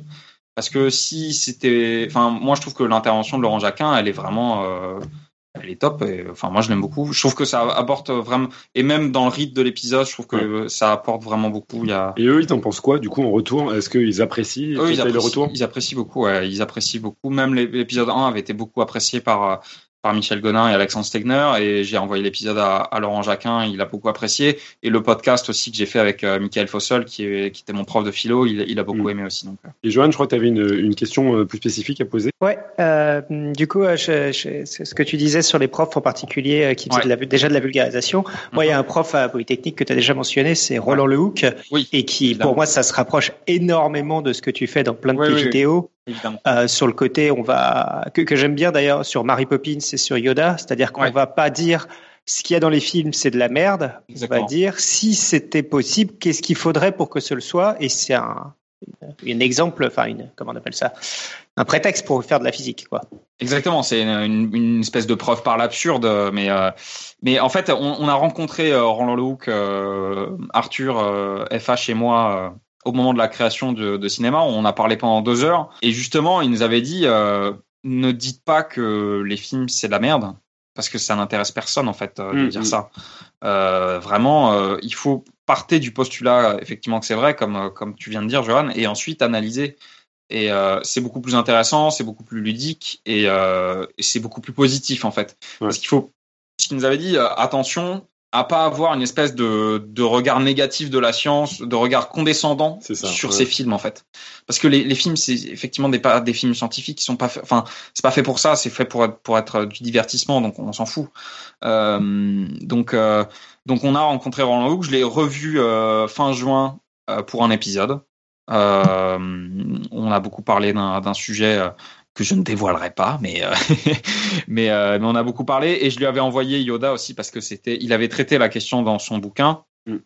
Euh, et je lui avais envoyé Yoda, il m'avait fait un retour aussi. Donc, donc effectivement, Roland euh, il connaît, il connaît un peu l'émission et je le, on se connaît un petit peu. Donc, mais c'est mon, je, le considère un peu comme mon, mon mentor sur ce, sur ce- la philosophie de l'émission est très inspirée de ce qu'il a fait effectivement. Puisqu'on est sur le thème de tes inspirations, est-ce qu'il y a des chaînes et des artistes qui t'ont inspiré? On a parlé déjà par un petit peu de, de Léo Grasset. Et ce qui est marrant, c'est que l'un de ses premiers épisodes, justement, c'était euh, sur est-ce que les dragons. euh, C'est vrai, les dragons de Game of Thrones. Donc euh, je trouve ça assez euh, vrai, marrant. vrai. Je pense que je suis pas sûr si tu avais fait le, le- le lien depuis. Ah c'est vrai. putain. Mais euh, moi personnellement, ce que je vois, c'est une grosse influence de Karim Debache, de, de Chroma et Crost. Euh, et, oui, Karim Debache, c'est une inspiration. et- enfin, évidemment, euh, je peux pas le nier. Euh, mais, euh, mais plus, plus largement, c'est enfin, Karim Debache, c'est- lui qui m'a. C'est vraiment une inspiration, on va dire, de motivation. C'est-à-dire que c'est, j'ai vu les vidéos de Karim Debache, je me suis dit, ok, c'est bon, ça, je peux le faire. Euh, ou en tout cas, je pense que je peux le C'est faire. beau quand même de se dire ça. Non, non, mais il y en a beaucoup. Non, mais je peux le faire dans le sens où euh, euh, j'ai- j'aimerais bien faire ça. Et, euh, et je pense que euh, c'est pas si compliqué de d'avoir un truc aussi dynamique et d'avoir. Bon, c'est eh et totalement faux évidemment, mais mais euh, mais dans le sens où j'ai vu ça, je me suis dit mais c'est c'est ça que je veux faire. Il faut absolument que je le fasse. Et euh, et ensuite, mais avant même, il y avait Usul. Enfin, la vague jeuxvideo.com euh, de vidéastes sur jeuxvideo.com a eu une influence. Je pense qu'on qu'on mesure pas vraiment sur la création française. Euh, C'est un, D'accord. un truc de malade. Tu es en contact avec eux ou? Pas du tout. D'accord. Non, je, je les connais absolument pas. Mais euh, mais effectivement, Karim Debache. Mais euh, mais Karim Debache, ce qui m'a, ce que j'ai vraiment pris de Karim Debache, c'est l'importance de la musique de fond, Mhm.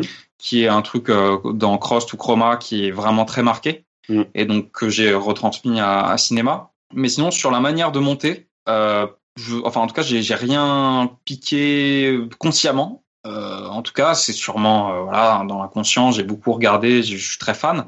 Mais vraiment dans la manière de monter, je vais, c'est vraiment euh, ces recettes de GoPro, comme j'en ai parlé euh, précédemment, qui vraiment ont le plus influencé euh, C'est ton, du cinéma. coup, c'est ton expérience personnelle et notamment ouais, euh, surtout- professionnelle.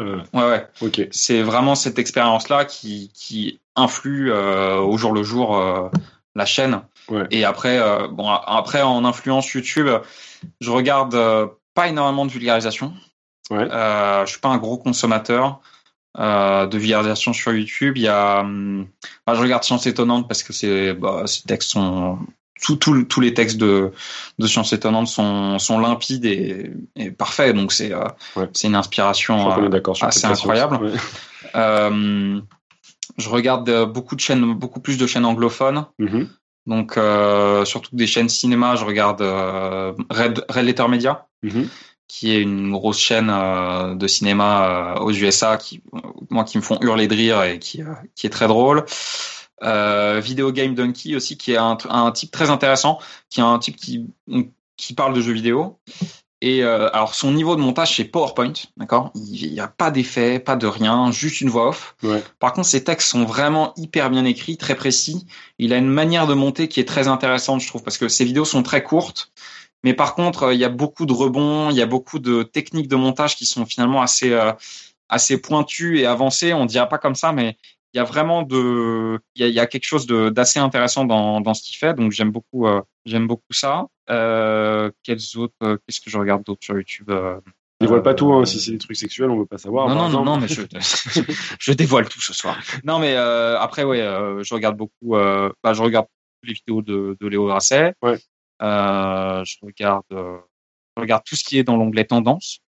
Ouais. ouais. Non, non, pas du tout. Non, mais justement, j'allais te poser une question. Euh, Qu'est-ce que tu penses de l'univers YouTube? Est-ce que tu as un avis sur la question? Est-ce que tu utilises cette plateforme parce qu'elle existe Ou euh, au contraire, euh, tu, tu as un regard critique sur, euh, sur ce que c'est? Euh, alors, je vais pas me faire que des potes en, en parlant de YouTube, parce que je suis très, euh, je suis très cynique par rapport à ce qui se passe. En même temps, je trouve ça, je, je trouve, euh, alors, trouve la situation sur YouTube très logique, en fait, euh, sur ce qui se passe, euh, parce que c'est, c'est que il y a que des évolutions logiques dans le sens où euh, la, la plateforme demande plus de quantité, des choses très faciles à produire, des choses très rapides à produire. Et donc forcément, on se retrouve avec beaucoup de vidéastes qui font finalement un peu la même chose. Euh, et il y a des youtubeurs stars qui prennent un peu toute la place, et il y en a d'autres qui, qui font un, un peu, euh, qui font autre chose. Par exemple, j'ai- j'aime bien euh, cette comparaison. C'est euh, si on prend, si on analyse YouTube comme une espèce de, de marché économique, d'accord, ça serait un marché où tout le monde vend la même chose pour un prix nul. Donc tout le monde vend du divertissement, sauf que c'est du divertissement sous différentes formes, d'accord? Donc si c'est si c'est une patate, si le divertissement est une patate, euh, bah Squeezie euh, Squeezie fait des chips, d'accord. Donc c'est hyper facile à manger, c'est hyper bon, tout le monde euh, voilà. Mm. Euh, et moi, euh, je fais peut-être de la patate bio, tu vois. Euh, c'est très différent et euh, voilà, c'est une forme non transformée. Euh, euh, peut-être où il y a un peu plus de soins, voilà. Je, J'adore cette. euh, donc voilà. c'est la meilleure analyse du monde. Et donc, si YouTube est une patate. si YouTube- voilà, si YouTube est une patate, il y en a qui font des chips et il y en a qui font euh, qui font des patates non transformées, qui font de la purée, qui font des. Et Toi, t'es plutôt My Life is Potato. Si moi, bien compris. my- Voilà. Ah, la référence, euh, Antoine Daniel, si tu nous écoutes. Mais euh, mais oui, bien sûr. euh, Enfin, je pense que c'est on, on a tous une idée différente du divertissement. Mhm. Ça se, je pense que aujourd'hui, si, si on prend la, si on élimine la vulgarisation de la plateforme en fait, Mhm. aujourd'hui, euh, ce serait pas incohérent. Donc euh, la, la vulgarisation aujourd'hui, telle qu'on peut l'analyser, si on prend pas en compte le passé de YouTube, au- aujourd'hui la vulgarisation est une anomalie. Aujourd'hui, ce que je peux faire sur YouTube Par est une rapport à anomalie. l'évolution, mais par rapport, pas par rapport à la plateforme en soi. Non, non, enfin, Ouais. non, justement, par rapport à la plateforme en soi, Ouais. dans le sens où l'État, euh, on va dire l'État, euh, l'État de la plateforme aujourd'hui, Mm. la vulgarisation est une anomalie parce que c'est beaucoup trop difficile à produire pour ce que ça rapporte, parce que c'est une niche euh, de spectateurs Mm. euh, et que c'est pas logique de faire de la vulgarisation parce que ça demande beaucoup trop de travail Mm. pour pour ce que ça fait vivre aujourd'hui. Donc, donc c'est en, c'est en soi, c'est en ça que je dis que la vulgarisation est une anomalie. Je pense que c'est une magnifique anomalie, évidemment, mais euh, je pense que la, la vulgarisation a, un avenir sur YouTube et ça, ça, c'est sans aucun doute. Mais euh, mais c'est vrai que c'est très difficile euh, de déjà de commencer sur YouTube, c'est très difficile de faire de la vulgarisation. Donc quand on joint les deux, euh, c'est quand même très compliqué. Donc euh, C'est marrant que tu dis ça parce je- que. ouais. Pas tout à fait d'accord non plus parce que tu disais que, en fait, je pense que c'est juste d'autres sources de, de financement aussi parce que je suis toujours impressionné de voir des vidéastes qui, des vidéastes qui sont euh, super euh, connus Ouais. et qui ont euh, 200 euros par mois en Tipeee. Ouais. Alors que des gens qui ont euh, 15 fois moins d'auditeurs facilement, mhm. euh, tous un salaire correct parce que les, les gens que tu touches sont des gens qui sont plus âgés, qui ont, qui apprécient d'avoir une vidéo de 15 minutes sur de la science Ouais. et qui sont prêts à donner deux, trois. Et enfin, il y a, il y a plein d'exemples de, euh, bien Ouais, sûr. dans le domaine, ça va être Eureka qui touche facilement euh, deux SMIC à Mhm. côté de Dr Nozman. La différence d'auditeur est d'un facteur 15 et la différence de, de, de Tipeee est d'un facteur 10. Évidemment, mais après, euh, par exemple, si on Nozman, je pense que c'est un peu différent parce que bon, il n'a euh, pas privilégié Tipeee aussi. Voilà, il, faut- privilégie pas Tipeee, surtout que je pense qu'il gagne bien sa vie déjà rien qu'avec euh, ce qu'il fait sur YouTube euh, et qu'il il, il aurait pas besoin d'une source en plus. Euh, et en, en plus, il y a, y a le problème de la francophonie, c'est-à-dire que aujourd'hui, je pense que c'est très difficile de euh, de toucher un salaire correct juste avec YouTube Mm. quand on est francophone. C'est ça. Mais j'allais te faire cette critique d'ailleurs sur euh, te- ton, ton analyse. C'est bien que sûr. ça ne cadre pas Ça- avec ouais, euh, le sûr. public anglophone. Avec la vulgarisation euh, est plutôt parle- bien portante. Je parle de, Ouais. de, de, on va dire, de mon domaine qui est la vulgarisation en français. D'accord. euh, où c'est euh, où justement on a euh, des chaînes euh, de vulgarisation anglophone Hi Vsauce here Michael non Voilà. Hi Vsauce Michael here Ouais. mais euh, où c'est où ils peuvent nourrir plusieurs personnes C'est ça, euh, ouais. parce que leur Patreon est énorme parce que ça touche un public qui est beaucoup beaucoup plus large Ouais. aujourd'hui il y a quelques vulgarisateurs qui arrivent à vivre euh, des dons euh, des gens effectivement euh, euh, donc euh, voilà, Léo, euh, y penser ou euh, d'ailleurs je, je, je, j'en connais que deux, mais mais voilà, mais, euh, mais dans, dans le sens où euh, c'est euh, c'est- la vulgarisation, c'est vraiment un projet de passionné. Mm. C'est pour ça que ça continue d'ailleurs, parce que c'est vraiment très lié à la passion. Pas, enfin, pas contrairement au reste du contenu, mais on va dire que le reste du contenu est peut-être fait dans une autre démarche qui qui est pas la transmission ou vraiment dans la vulgarisation il y a cette idée de que la notion de transmission de savoir elle est très inhérente à la vulgarisation et elle est très importante dans le fait de de faire de la vulgarisation et euh, pour un autre vidéaste qui fera je sais pas de, de l'humour Mm. ou euh, du sketch c'est aussi la passion qui, qui l'agite, mais c'est un petit peu différent dans le sens où si lui ça marche pas, il peut se décourager plus vite sûrement, il peut euh, euh, dans où, alors qu'un vulgarisateur qui a un public de, de 3000 personnes, il sera très content et voilà, il pourra se satisfaire de peu, euh, contrairement à peut-être d'autres qui veulent surtout dans tout ce qui touche euh, à ceux qui veulent faire du cinéma, qui veulent commencer le cinéma sur YouTube. Mm. C'est très compliqué aujourd'hui. C'est, enfin, c'est, je dirais même que c'est, c'est pas possible. Il n'y a pas les mêmes Il ambitions. n'y a pas les mêmes ambitions. Il n'y a pas le, le même objectif euh, qui, qui est derrière. Et donc, pour moi, c'est pour ça il y a une disparité de motivation, il y a une disparité de revenus, il y a une disparité de public. Il y a, c'est un public. euh, Enfin, moi, j'ai amené euh, mes potes à regarder YouTube, euh, à re-regarder YouTube, et, et pourtant, on, quand on vient d'école d'ingénieur, on d'habitude, c'est un public qui est assez consommateur, mais dans ma classe d'âge, donc euh, 24, euh, 23, 24, 25 ans, Mm. personne regarde YouTube quotidiennement, tu vois. Ouais. C'est vraiment des très jeunes ou, ou des effectivement des passionnés de vidéo ou des trucs comme ça. Donc euh, donc je m'éparpille beaucoup euh, sur la question de YouTube parce que euh, pour moi c'est totalement le bordel. Euh, Personne sait, euh, on n'a pas vraiment de référence dans le passé sur euh, comment on peut gérer la situation. C'est pour ça que YouTube sont autant paumés et font font autant n'importe quoi. Les modèles économiques s'accumulent. Donc euh, on a la pub, on a le Tipeee, on a le nouveau bouton join qui copie euh, Twitch. Euh, donc c'est enfin c'est le bordel absolu. Les créateurs euh, sont un peu euh, euh, dans euh, enfin ils sont pas dans la panique, mais euh, on voit qu'il y a un mouvement, il y a quelque chose qui se passe en ce moment d'ailleurs. Il y a il y a un mouvement de pas de contestation, mais où les créateurs commencent à commencent à sortir. Ça fait deux trois ans qu'ils font ça, ils en peuvent plus, euh, ils, ils sont à fond dessus et ils ont ils touchent pas de salaire correct. Donc c'est une situation difficile pour tout le monde, que ce soit pour YouTube parce qu'ils n'arrivent pas à gérer, parce que c'est devenu le premier euh, pr- premier diffuseur de médias au monde, Mm. et euh, pour les créateurs parce que bah, ils veulent tous, Ils veulent en tout- vivre, ouais. voilà, tout, tout le monde veut faire, tout le monde veut faire ça à plein temps, parce qu'il y, y a de la place pour 10 personnes, Ouais. Enfin, 10 personnes, euh, voilà, une centaine quoi. Alors je, je te propose de te disperser un tout petit peu plus sur cette question de, de YouTube parce bien que sûr. tu as, tu as, t'as- t'as les outils en fait, toi euh, euh, visiblement, pour Mhm. pouvoir investiguer certaines pratiques qui sont faites euh, par YouTube. Tu visiblement t'as des t'as des billes en, en, en informatique Ah, ça. Ah oui, d'accord. Oui, oui. Tu vois, tu vois bien. et et du coup il y a il y a quand même une grosse boîte noire qui intéresse énormément de YouTubeurs, c'est ce fameux algorithme. Et toi, tu sembles avoir euh, des outils pour pouvoir interpréter certains comportements qui sont faits sur YouTube. Et notamment, il n'y a pas longtemps, euh, tu as trouvé un truc euh, intéressant. Tu as, fait un thread sur Twitter Ouais. sur la détection des emojis dans les vignettes, Ouais. où- dans lequel tu as uploadé des vidéos et tu as fait tout un test, mais vraiment une sorte de mini-étude scientifique, une sorte d'expérience. Enfin, qui est, euh, qui a ses défauts, mais oui. Comme n'importe quelle étude scientifique, si j'ai envie de dire. Voilà. Et euh, bah, du coup, est-ce que c'est quelque chose qui t'intéresse particulièrement? Est-ce qu'on doit s'attendre à voir ça plus souvent? Est-ce que, le, en gros, la plateforme YouTube euh, en tant que telle t'intéresse comme quelque chose à décortiquer? Non. Non, mais euh, je vais répondre très simplement, c'est que l'algorithme ne m'intéresse absolument pas. Euh, de toute façon, même euh, YouTube ne peut pas le maîtriser. C'est que c'est une boîte noire, c'est-à-dire Ouais. c'est un, c'est une IA. Et c'est une excuse pour eux, c'est-à-dire que à chaque fois qu'on pointe du doigt l'algorithme, ils disent ah ouais, ouais, on sait pas faire, nous euh, c'est nous on l'a entraîné comme ça, on peut rien faire, euh, voilà. Ouais. Euh, donc euh, c'est une excuse pour eux dans le sens où ils, ils poussent le bébé, ils poussent mémé dans les orties, quoi. C'est genre non non c'est pas nous.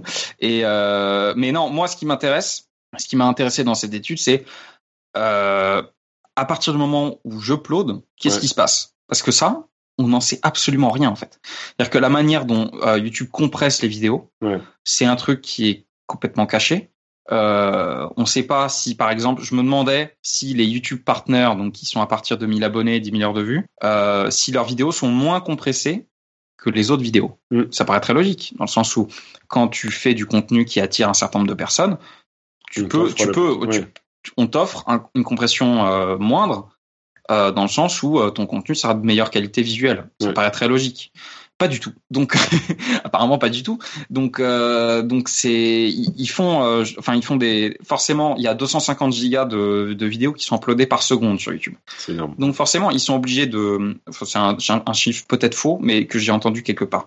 Donc, euh, bah, enfin, ça doit être, ça doit être de cet ordre-là, de toute façon, parce que euh, quand on pense à toutes les chaînes qui se créent, c'est, c'est absolument hallucinant. Donc, ils ont une quantité à gérer qui est monstrueuse. Ils sont obligés de tout compresser. Euh, mais du coup, la qualité, euh, Enfin, moi, j'ai des, des vidéos qui rendent superbes euh, sur euh, mon PC, Mm. qui sont co- totalement dégueulasses sur YouTube parce que j'ai pas du tout pensé à la compression. Donc, euh, donc la compression, c'est ça qui m'intéresse le plus. Euh, ce thread sur les emojis, c'était euh, après, euh, donc après une vidéo où j'avais remarqué ça, je m'étais dit, c'est quand même un peu bizarre.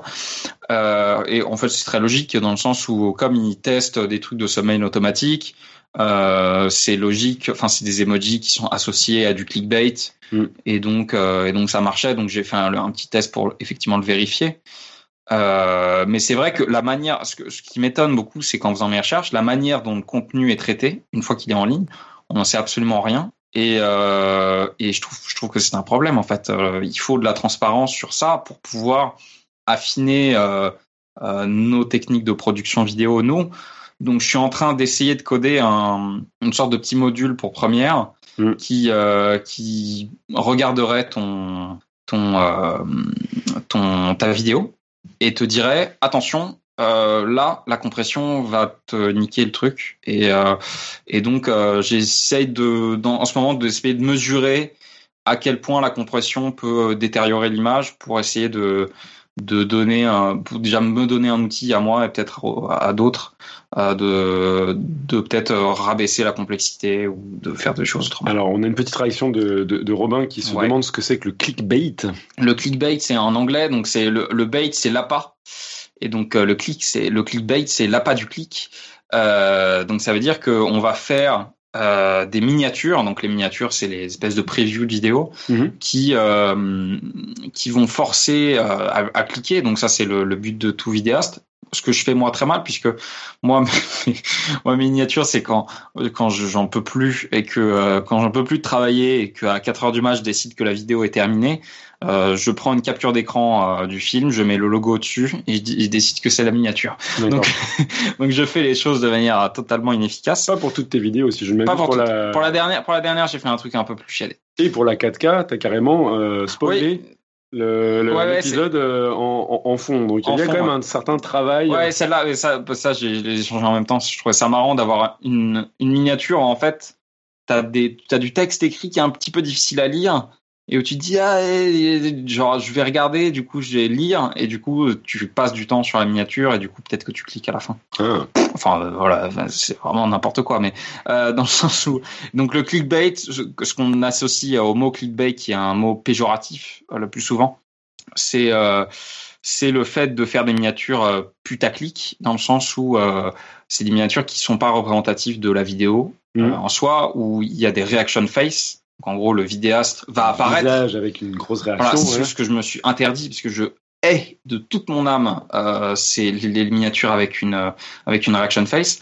Euh, donc donc on va voit le vidéaste qui a une expression euh, très forte donc euh, la peur euh, je sais pas la tristesse ou je sais pas trop quoi associée à- au contenu ça peut être ça peut être plus ou moins mensonger souvent c'est une exagération des sentiments ex- exprimés dans la vidéo. Euh, mais euh, Et donc voilà, il y a sur, sur cette miniature des vidéos qui sont téléversées. Il faut que je dise ça à Robin Jamet qui ne sait pas ce que ça veut dire upload. upload oui. Donc, euh, ils sont, ils sont versés sur la, sur la plateforme. Ouais. On a c'est une miniature et généralement il y a tout. Parfois on a l'impression que c'est des, c'est des astuces mystiques. Voilà, si tu mets une, une, une petite flèche rouge, ça va mieux fonctionner. Si tu as ce visage du vidéaste avec une réaction, ça va mieux fonctionner. Et donc toi tu disais que potentiellement le fait d'in- d'inclure une grosse image d'un emoji et euh, bon emoji tu vois ça va aller hein, Robin. Oui, ça va, ça va, ça va. Euh, ça peut aussi avoir une influence. Bah, c'est ce sur, qu'on, euh, le on- clic. on- le- l'emoji, on le voit souvent dans, dans ces miniatures clickbait et euh, et donc, euh, enfin le, le plus souvent, euh, effectivement, comme tu as dit, euh, on verra des, des, enfin des, ouais, des, des trucs. enfin, en plus c'est très moche, je trouve. Enfin, la plupart du temps, je trouve ça vraiment hideux, donc. Enfin, je comprends pas. Et il y a des, effectivement des espèces de recettes de cuisine, euh, donc euh, les, les flèches, euh, les reaction facts, etc., Mhm. mais qui sont pas anodines dans le sens où vraiment psychologiquement, il y a des raisons à ce pourquoi la flèche rouge ça marche, pourquoi la reaction face ça marche, tu vois, ça, ça marche effectivement. Et, les, et la réponse des créateurs qui font ça, qui méprisent, qui méprisent même les, il y a, y a y a des vidéastes qui font ça, qui méprisent ces miniatures, qui disent ah non mais c'est n'importe quoi, ces miniatures c'est nul, mais je le fais parce que ça marche. Oui. Enfin, enfin, revois ton éthique, je sais pas, mais euh, mais effectivement ça marche. mais on n'avance pas euh, si, si, si on faisait tout ce qui marchait. Sinon, bah, on fait TPMP 20 fois sur les 20 chaînes de France. Attends, ça peut, ça peut. Donc euh, TPMP. Euh, pour Touche pas à mon poste, voilà, de Cyril Hanouna, une excellente émission, évidemment que Podcast Science regarde tous les soirs. On s'en abstiendra. Excellent. Par contre, une des caractéristiques de Podcast Science, c'est qu'on fait souvent des émissions euh, dessinées. Oui. Et euh, toi, euh, tu as enrôlé ta sœur, visiblement, pour faire des dessins sur certaines de tes vidéos. Oui. Euh, comment ça s'est passé? C'est un peu comme d'ailleurs les frères Grasset qui, qui collaborent. C'est Euh, vrai. comment ça se passe une genre de collaboration, sachant que ta sœur, tu dis qu'elle ne sait pas calculer et qu'elle ne sait pas faire des additions? Non, mais euh, elle va très mal le prendre. Non, mais donc Gabrielle, donc c'est ma petite sœur. Elle est en école de cinéma d'animation. Ce n'est pas les Gobelins, elle s'appelle Supinfocom. D'accord. C'est peut-être là qu'il fallait aller C'est peut-être là, ouais. À Valenciennes. Euh, donc euh, la plupart du temps, les dessins, c'est quand j'arrive pas à trouver des illustrations vidéo qui vont, ou alors euh, je fais une anecdote qui est, ou une- on va dire une comparaison, une analogie qui est totalement absurde et euh, je veux l'illustrer. Mhm. Euh, soit je passe 5 heures sur Photoshop à faire un Photoshop dégueu, Mm. soit, je, je- soit Gabriel me fait des strips. Et euh, bon, ça lui prend 20 minutes de faire ça. Donc je lui dis ce que je veux très précisément parce que elle est dans une école qui est très intense, pareil, donc elle a pas beaucoup de temps. Mhm. Euh, donc ça lui prend 20-30 minutes de, de faire ces trucs-là. Euh, et elle me les envoie. Donc c'est vraiment du, c'est de la commande. Euh, typiquement, c'est c'est typiquement des, des travaux de commande que, que je lui fais.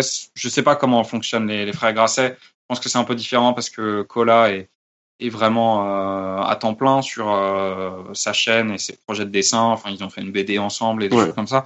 C'est des trucs on n'a pas le temps de les faire avec Gabriel. D'accord. Euh, mais parce que voilà, chacun a ses propres projets à côté. Et elle est extrêmement talentueuse en, en cinéma et elle me fait ses strips, enfin vraiment en, les torchant quoi. Du Donc, coup, pour te faire pardonner, est-ce qu'il y a des projets où on peut la suivre à l'heure Oui, vous pouvez. Alors déjà, vous pouvez suivre son Instagram. Euh, c'est Gabriel Sirodin, tout attaché. Mhm. Euh, et c'est assez intéressant parce qu'on fonctionne euh, un peu de la même manière. On a, on a grandi ensemble, on, on, est, on a les mêmes goûts en termes de cinoche et, et même en termes de philosophie de, de production, on est quand même assez similaires. On est en tout cas tous les deux très perfectionnistes. Et, euh, et on peut voir que moi, j'adopte beaucoup de styles, comme je l'ai dit. Enfin, je me limite pas. Et elle aussi, en dessin, elle fait vraiment de, elle touche à tout et à tous les styles. C'est assez intéressant à, voir. Elle est très forte. Donc, allez voir son Instagram, évidemment. Euh, c'est toujours euh, excellent. Euh, tu as parlé un petit moment de The Shape of Movies. Ouais. Donc un projet que tu as d'analyse, euh, comme tu, tu, tu le détaillais, de, de, couleurs. Donc c'est un autre projet, euh, Ouais. visiblement, tu, tu, es prolixe dans, dans, dans tes projets. Euh, donc c'est d'analyser un film pour en tirer un spectre des couleurs euh, et qui est justement interactif Ouais. sur ce site. Est-ce que c'est un projet qui est amené à grandir? Est-ce que quelle est sa finalité au final et qu'est-ce que tu veux en faire? Bah, alors, c'était un projet euh, vraiment de passion. Euh, enfin, ça fait, euh, j'ai travaillé à peu près euh, un an dessus avant de le, avant de le sortir. Enfin, j'ai travaillé peut-être trois mois sur le site et le reste c'était l'algorithme et analyser des films, et, etc. Euh, c'est vraiment un truc qui m'intéressait depuis très longtemps, euh, depuis 2011 même, avec la sortie d'un autre site qui s'appelle Cinemetrix, euh, qui avait été sorti par un designer et qui, où j'avais eu un énorme coup de cœur et je m'étais dit bah, je vais apprendre le code pour faire ça. Et euh, effectivement, j'ai euh, j'ai- fait ça. Finalement, je l'ai fait. C'est un projet qui est amené à grandir en termes de taille. Donc aujourd'hui, il y a 80 films et quelques sur le site. À la fin, j'en voudrais à peu près 200. Et le but, c'est de faire une, une vidéo d'analyse de ces données-là. Ouais. Euh, pour essayer de peut-être prendre ces données et d'en déduire des choses sur l'évolution de la couleur au cinéma, l'évolution de la couleur dans la carrière d'un réalisateur ou euh, d'un genre.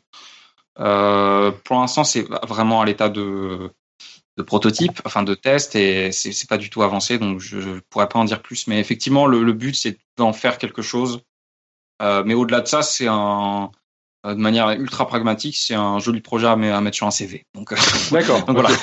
J'ai remarqué, euh, c'est un truc, ouais, euh, ce qui m'intéressait. J'ai vu que tu avais mis les trois premiers aliens et j'avais envie de voir le, le dernier alien qui a ce, ce filtre jaune qui est super caractéristique de Genet.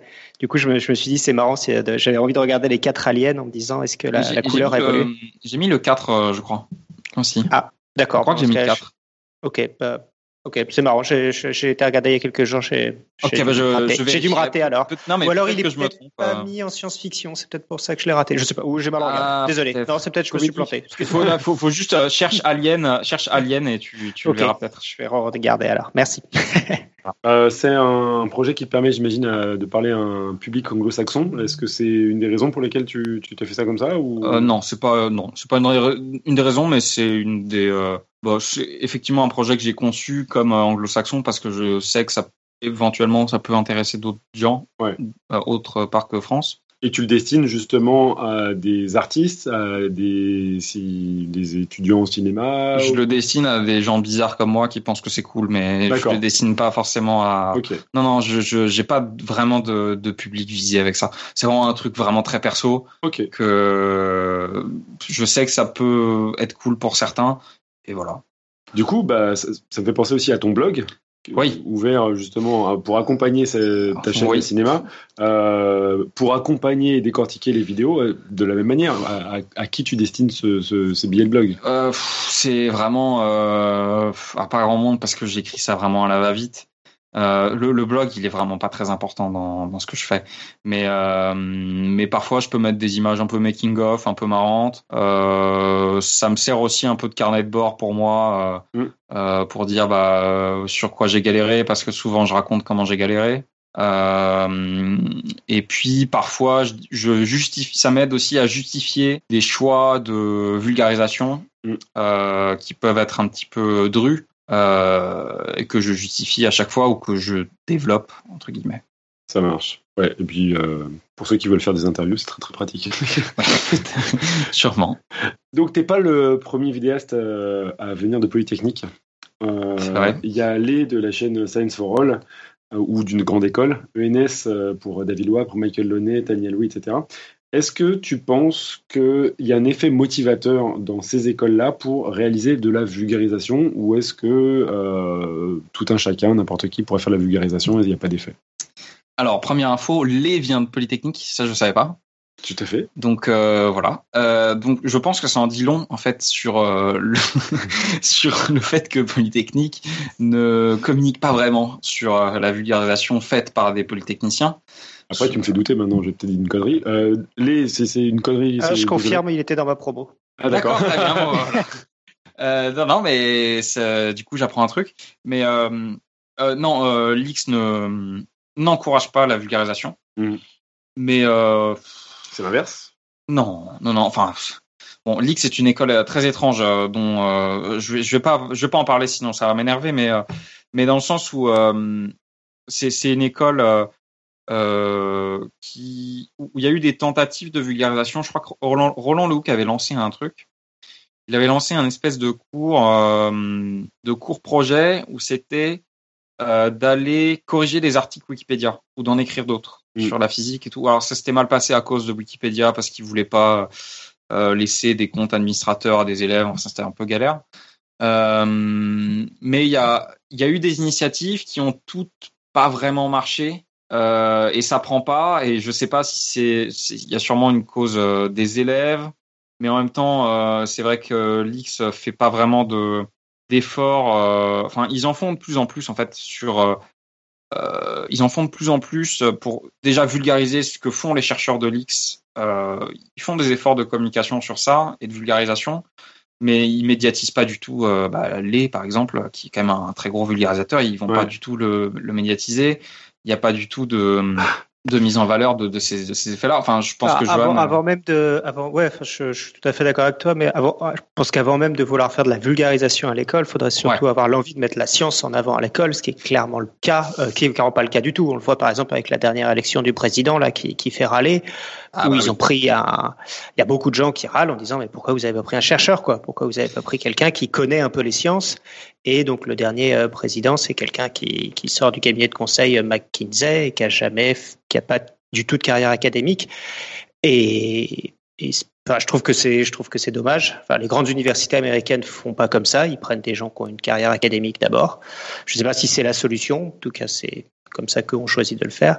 Et je trouve qu'effectivement, ce que tu disais sur les chercheurs tout à l'heure, c'était intéressant qu'on les connaissait pas à l'école. Mm. Mais l'école a jamais, enfin, elle- je Ouais. pense pas que Polytechnique se voit comme une école pour créer des chercheurs ou même pour faire de la science. Bah c'est ça le truc étrange avec euh, avec l'IX, c'est que c'est pas une école d'ingénieurs, c'est pas une école de chercheurs comme Mm. l'ENS, et c'est pas une école de commerce. Et ça essaye d'être les trois, et ça euh, entre guillemets ça échoue euh, dans les trois. Donc euh, par exemple, euh, voilà, c'est pas une école de chercheurs comme euh, comme John l'a dit parce que euh, il y a plus de 90 demandes de bourses euh, chaque année et il y a que 40 bourses qui sont distribuées, tu vois. Donc euh, Mm. euh, donc c'est très difficile. euh, De bourse, euh, à, à quoi tu penses de bourses de thèse. D'accord. Bourses de thèse. En fait, il y a des donc l'X finance des thèses. Mm. euh, ça s'appelle les bourses AMX. Et donc ce chiffre de 40 bourses n'a pas évolué depuis 20 ou 30 ans, alors que le nombre de thésards après l'X a explosé. Donc euh, donc c'est vraiment ouais c'est c'est très compliqué. Après je, je pense sur sur le côté euh, les chercheurs sont pas liés aux élèves. Je pense qu'il y a aussi une part de responsabilité des chercheurs, des élèves aussi. Hein. Euh, Enfin tout tout le monde est responsable dans dans cette situation là.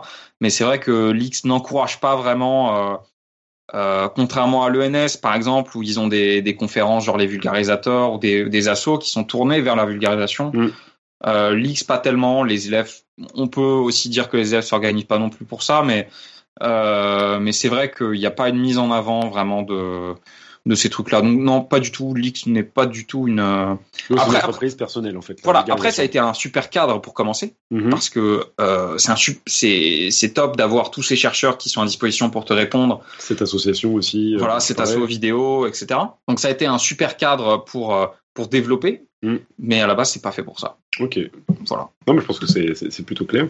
Euh, de l'autre côté, euh, dans la vulgarisation, il y a, Ouais. toutes des, il y a des communautés, dont celle du Café des Sciences, Ouais. Euh, une communauté donc euh, auquel appartient pas Podcast Science, Ouais. la chaîne cinéma depuis euh, juillet 2018. Depuis juillet, oui. Et bah, du juillet. coup, qu'est-ce qui a motivé ta candidature pour les rejoindre? Alors c'est très pragmatique dans le sens où je cherchais des retours de vulgarisateurs sur ce que je faisais, ce que je n'avais pas, Mm. Euh, parce que je connaissais personne euh, dans le milieu et donc euh, et donc euh, cherchais juste des retours de. Bah, J'avais des retours quand même de donc de tous mes potes de l'X qui sont des éclairés en sciences évidemment, euh, où j'avais un peu des indices sur sur est-ce que la partie vulgarisation était était suffisamment précise pour eux ou alors en tout cas bien formulée. Pareil du côté de Gabriel, mais cherchais des bah voilà des on va dire de, de la euh, du retour par les pairs, comme on va dire. Et, Mhm. euh, et c'est ce que j'ai eu avec cette candidature du Café des Sciences qui permet en fait à ta chaîne de se faire euh, euh, voir par d'autres vulgarisateurs et de d'éventuellement ils peuvent lâcher des critiques, ils peuvent euh, dire ce qu'ils pensent et, euh, et voilà. Et comment tu les as trouvés justement Eh bien, je ne sais plus. je ne sais plus du tout. Euh, je ne sais plus du tout quand j'ai trouvé le Café des Sciences, mais j'ai j'ai dû chercher genre euh, assaut vulgarisateur euh, France et euh, peut-être tomber dessus, mais mais très franchement, j'ai. Ouais, l'impression quand même que le Café des Sciences a une sorte de, de souci de, de communication pour, pour toucher le public. Je- moi, je suis ravi parce que du coup, ça nous a permis de connaître ta chaîne et euh, bah, ça, ça aurait été un peu dommage de, de, la rater. Voilà. merci beaucoup, c'est très Ouais. très gentil. Euh, J'allais demander à mes euh, chers auditeurs s'il y avait des questions dans la chatroom. Mais euh, en attendant euh, ces fameuses questions, euh, bah, toi, est-ce que tu as des choses à nous dire? Est-ce que tu as des actualités à nous partager, des futures interventions, des projets? Oui. Alors déjà, je reviens dans le café, dans le podcast science. Incroyable Incroyable. Ah, Ça y est, le mec, il s'installe, quoi. Ça y est. Je reviendrai le 7 octobre Ouais. pour le pour la radio dessinée Mhm. sur la nuit. Donc donc voilà, vous pourrez m'écouter, je pense dans la première partie de l'après-midi ou quelque chose comme ça. Ça marche. Euh, et sinon les La séance projets du milieu, tu passes, tu passes dans la, la, la première séance à 14h. 14 h voilà, c'est ça. Euh, Tu et- démarres le bal. Ah mais parfait. Génial. Est-ce qu'on peut déflorer le sujet ou est-ce que tu es encore en train de réfléchir sur euh, ce que tu veux faire? C'est la relation. Bah, ce- très classiquement, euh, ça va être euh, la relation euh, entre la. Enfin, c'est la nuit au cinéma. D'accord. On va dire de manière très générale, Mm. et ça va explorer un peu, un peu tout ce que je peux dire euh, Je sur te ça. pas la pression, hein, mais euh, Non, non. pour demain 16h. D'accord. Ils en parlent d'ailleurs dans, euh, en regardant ta deuxième vidéo, j'ai regardé le documentaire Side by Side. Oui. Et ils font une analyse euh, que j'ai trouvée assez intéressante sur la nuit filmée dans Collatéral. Je sais pas si tu as parlé de ça, mais ça me fait penser à ça. Ah oui, sur le numérique. Ouais, ouais. Ouais, c'est ça, sur le ouais. la façon dont le numérique a changé la façon changé- de filmer la nuit. Ouais, je vais en parler un tout petit peu. Pas le côté technique parce qu'ils vont peut-être un peu trop loin, mais effectivement, je vais en parler. Cool. Euh, Hâte d'écouter ça. Et, euh, et sinon, d'autres actus, bah, je prépare. euh, donc, ah oui, je serai aussi au festival Frames. Mais oui, d'Avignon. félicitations, Merci bravo. beaucoup. Pourquoi tu seras au Festival Frames, Parce que euh, je suis dans les finalistes du concours euh, Frames, donc qui est un concours de vidéo, Mhm. euh, tout simplement. Et euh, donc, je suis dans les 20 finalistes qui participent à, à la séance finale euh, face au jury. euh, voilà, c'est la Starac. Et donc, euh, donc, euh, donc voilà, donc je vais à Avignon le 19, non le 29 pardon, on est le 19. Le Je pas voilà, le 29 et le 30 euh, septembre. Ouais. Euh, donc voilà, euh, si il y a des gens qui m'écoutent et qui seront, euh, eh ben on se croisera peut-être. euh, ça sera avec plaisir. Et puis sinon, je prépare l'épisode 8 qui est euh, qui voilà, ça me fatigue déjà d'en parler parce que c'est euh, c'est un épisode extrêmement difficile à préparer et euh, sûrement le plus gros projet depuis le début donc Ah ouais. donc ça- Plus que celui sur l'eau où quand même il y avait quand même, on avait l'impression qu'il y avait beaucoup de travail sur Ouais, il y a, alors, il y a beaucoup de travail sur le script, sur celui-là, mais surtout, c'est un épisode qui est quasiment entièrement en animation. Merde. Donc, il n'y a pas de, de montage de séquences de film, en fait. Pas de facecam? Si, si, il y aura de la facecam, mais tout le reste, en fait, il y aura de l'animation pendant 6 à 7 minutes en permanence, quasiment. Donc, c'est un énorme boulot. Réalisé par ta sœur? Non, non, pas moi. Ah d'accord. Euh, Toi qui disais qu'il te mettait 5 heures à faire un truc Photoshop. non, non, mais on va dire, en animation After Effects, je me débrouille un tout peu mieux. ok, ça. Non, non, mais euh, non, non, mais là, euh, effectivement, euh, le- je me suis dit, euh, en fait, parce que à la base, euh, donc, cinéma était censé s'arrêter après l'épisode 7, sauf, sauf que ça, ça a explosé entre temps, donc je me suis dit, bah, Cet épisode, c'est trop parce que ça englobait ton année de césure. Ça? Voilà, ça englobait mon année de césure et c'était censé s'arrêter. Et donc, voilà, et donc voilà, donc je, je prépare la dernière vidéo, euh, l'épisode 8, où j'en chie comme un connard. Parce que c'est bah, c'est le plus gros projet depuis le début Mm. et que euh, voilà donc faut pas l'attendre tout de suite ça va mettre du temps j'ai pas encore totalement fini le script mais euh, mais ça arrive euh, voilà faut me laisser le temps de le faire euh, tranquillement et puis et puis voilà Ça marche. Alors nous, enfin plutôt moi, chez Podcast Science, j'aime bien piquer euh, des questions à un autre podcast, Scepticisme scientifique, et Mhm. dont Jean-Michel Abrassard qui est le- l'hôte. Euh, le contexte plutôt pour des intervenants ayant déjà réalisé plusieurs interviews, mais j'ai l'impression que c'est ton premier interview. c'est la première Voilà. peut-être la dernière d'ailleurs donc je suis très très heureux d'être sur podcast science Donc, euh, peut-être peux, tu peux te projeter pour les prochaines fois, puisque ma question, c'est euh, quelle est la question qu'on te pose tout le temps et dont tu es lassé? Mais du coup, euh, ça va être un petit peu problématique de, de répondre à cette question. Mais de fait, on peut peut-être commencer par la seconde. Quelle est la question qu'on ne t'a jamais posée et tu n'attends que ça? Euh... non je vais répondre à la première D'accord. parce que bah, cette année, euh, du coup, j'allais, euh, bon, je, me, je, je me sociabilisais quand même. Vrai. Donc quand j'allais en soirée avec euh, d'autres, d'autres, d'autres polytechniciens, le, quand je disais que je faisais de la vulgarisation sur YouTube, la question qu'on me posait systématiquement, c'est non mais du coup tu fais quoi à côté? Enfin, C'est quoi ton, t'as un CDD Non non, je fais que ça. Ah d'accord. ok. Donc ça c'était la question que j'ai eue le plus Et qui est chiante. et qui est chiante. Ouais. Et depuis que ça marche, la question qu'on ne me pose plus, et que j'aimerais qu'on me pose, c'est du coup, qu'est-ce que tu fais? Parce que du coup, maintenant, je fais un master et euh, où je fais des trucs très intéressants, mais euh, mais on me la pose plus du tout. De fait, check, nous, on l'a voilà, fait, c'est bon. euh, la- et maintenant, la question qu'on me pose trop, c'est euh, c'est quand est-ce qu'arrive euh, l'épisode 8 Et euh, je ne réponds jamais. Voilà. Bon. Tu veux dire que tu, tu ne réponds pas à la question ou ça veut dire que l'épisode n'arrivera jamais? Euh, je ne réponds pas à la question. Voilà. Et l'épisode arrive. Je l'ai, c'est bon. Ah, d'accord. Bon. Ah, c'est terrifiant. Et du coup, tu te projettes là dans le futur, dans les prochaines interviews. Est-ce qu'il y a un truc. euh, Les prochaines interviews. Mais oui, bien sûr.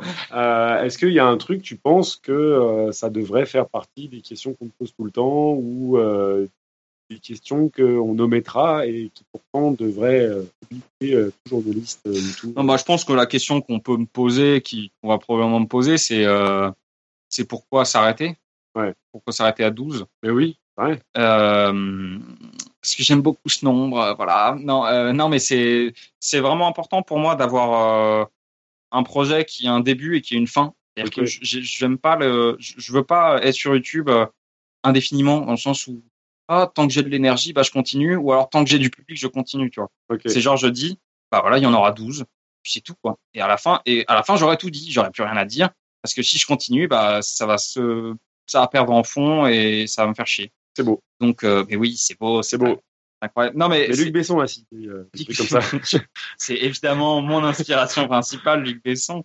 Euh, il a commencé à dire ça et puis après. euh, Ta- Tarantino, pour l'instant, s'y tient toujours à sa promesse de faire que huit films. Et, et je pense qu'il va le faire. Après, il va faire de la comédie musicale, mais, mais voilà. On est d'accord que le huitième film, c'est passé. Euh. Ah ouais? Ah oui, c'est le huitième film. Ah d'accord. Ah mais il avait parce que j'avais regardé euh, une euh, une interview de lui faite par The Hollywood Reporter. Mhm. Chaque année, ils font une grosse table ronde avec les, les nominés aux Oscars. Et, et il avait dit, il avait dit que effectivement, il s'arrêterait, mais mais pas après celui-là. Il avait dit genre 10 ou 11 ou un truc comme ça. bon, ok, il il, en a il a, encore, là. il- a encore sous le pied. euh. Donc 12, 12 13 quoi, Ouais, pour voilà. cinéma. Non, non, 12, 12, 12. 12, 13, on verra. Mais non, mais euh, effectivement, j'ai- j'aime bien l'idée d'avoir une, euh, une chaîne qui a un début et une fin très clair. Très bien. Parce que c'est c'est net. Et euh, mais voilà. Mais alors, j'espère que j'ai pas, euh, enfin, dans, dans toute cette interview qui est beaucoup trop longue, c'est, j'espère que je- j'espère que j'ai pas été, euh, enfin, que j'ai pas donné l'impression que, enfin, que j'étais euh, arrogant ou je, ou je sais pas trop quoi, parce que euh, vraiment, euh, je- enfin, je suis vraiment pas sûr de ce que je fais. Euh, tout ce que j'ai dit, tout ce que je décris, c'est des trucs qui sont en perpétuelle évolution et sur lesquels je me remets euh, constamment en question. Donc, euh, faut vraiment pas prendre euh, ma parole pour euh, bénite. Non, c'est- pas l'expression, mais euh, C'était mais très joli. Voilà.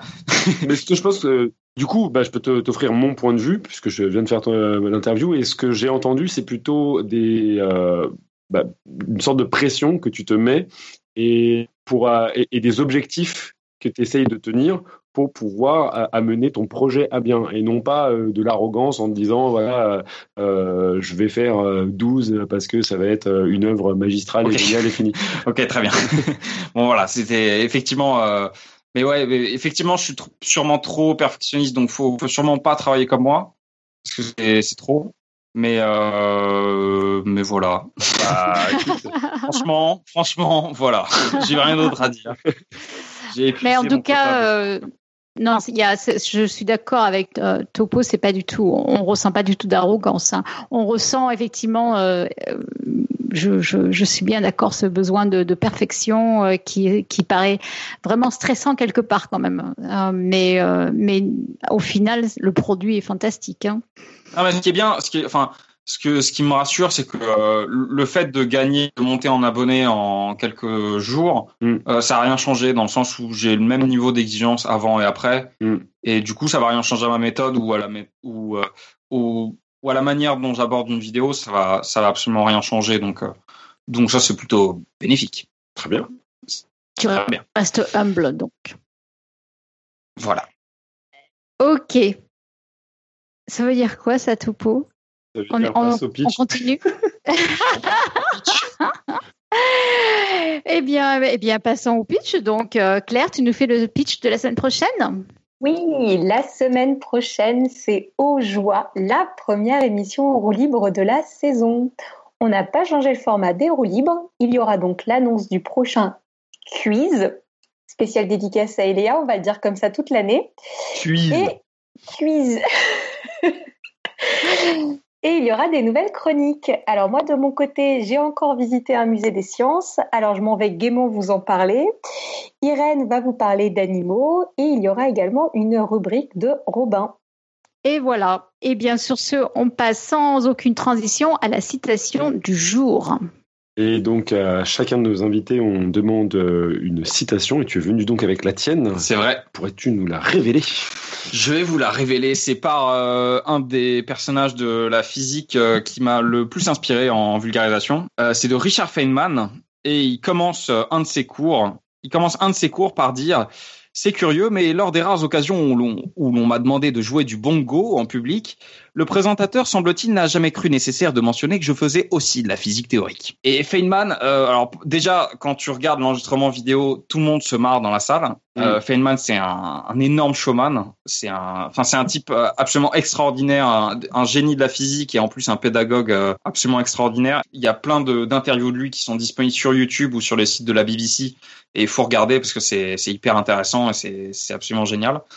Euh, et donc voilà, Feynman, c'est une, une autre grosse inspiration euh, pour moi. Et pourquoi cette euh, citation en particulier? Parce que c'est, alors déjà parce que c'est hyper drôle, euh, que euh, c'est un peu le, le- j'ai pas beaucoup parlé du rôle de l'humour dans dans euh, dans la construction des épisodes, mais c'est vrai que l'humour, je l'utilise comme un outil pour faire passer du rythme, etc. Et Feynman l'utilise aussi de cette manière-là. Donc il y a toujours des traits d'humour dans ses cours.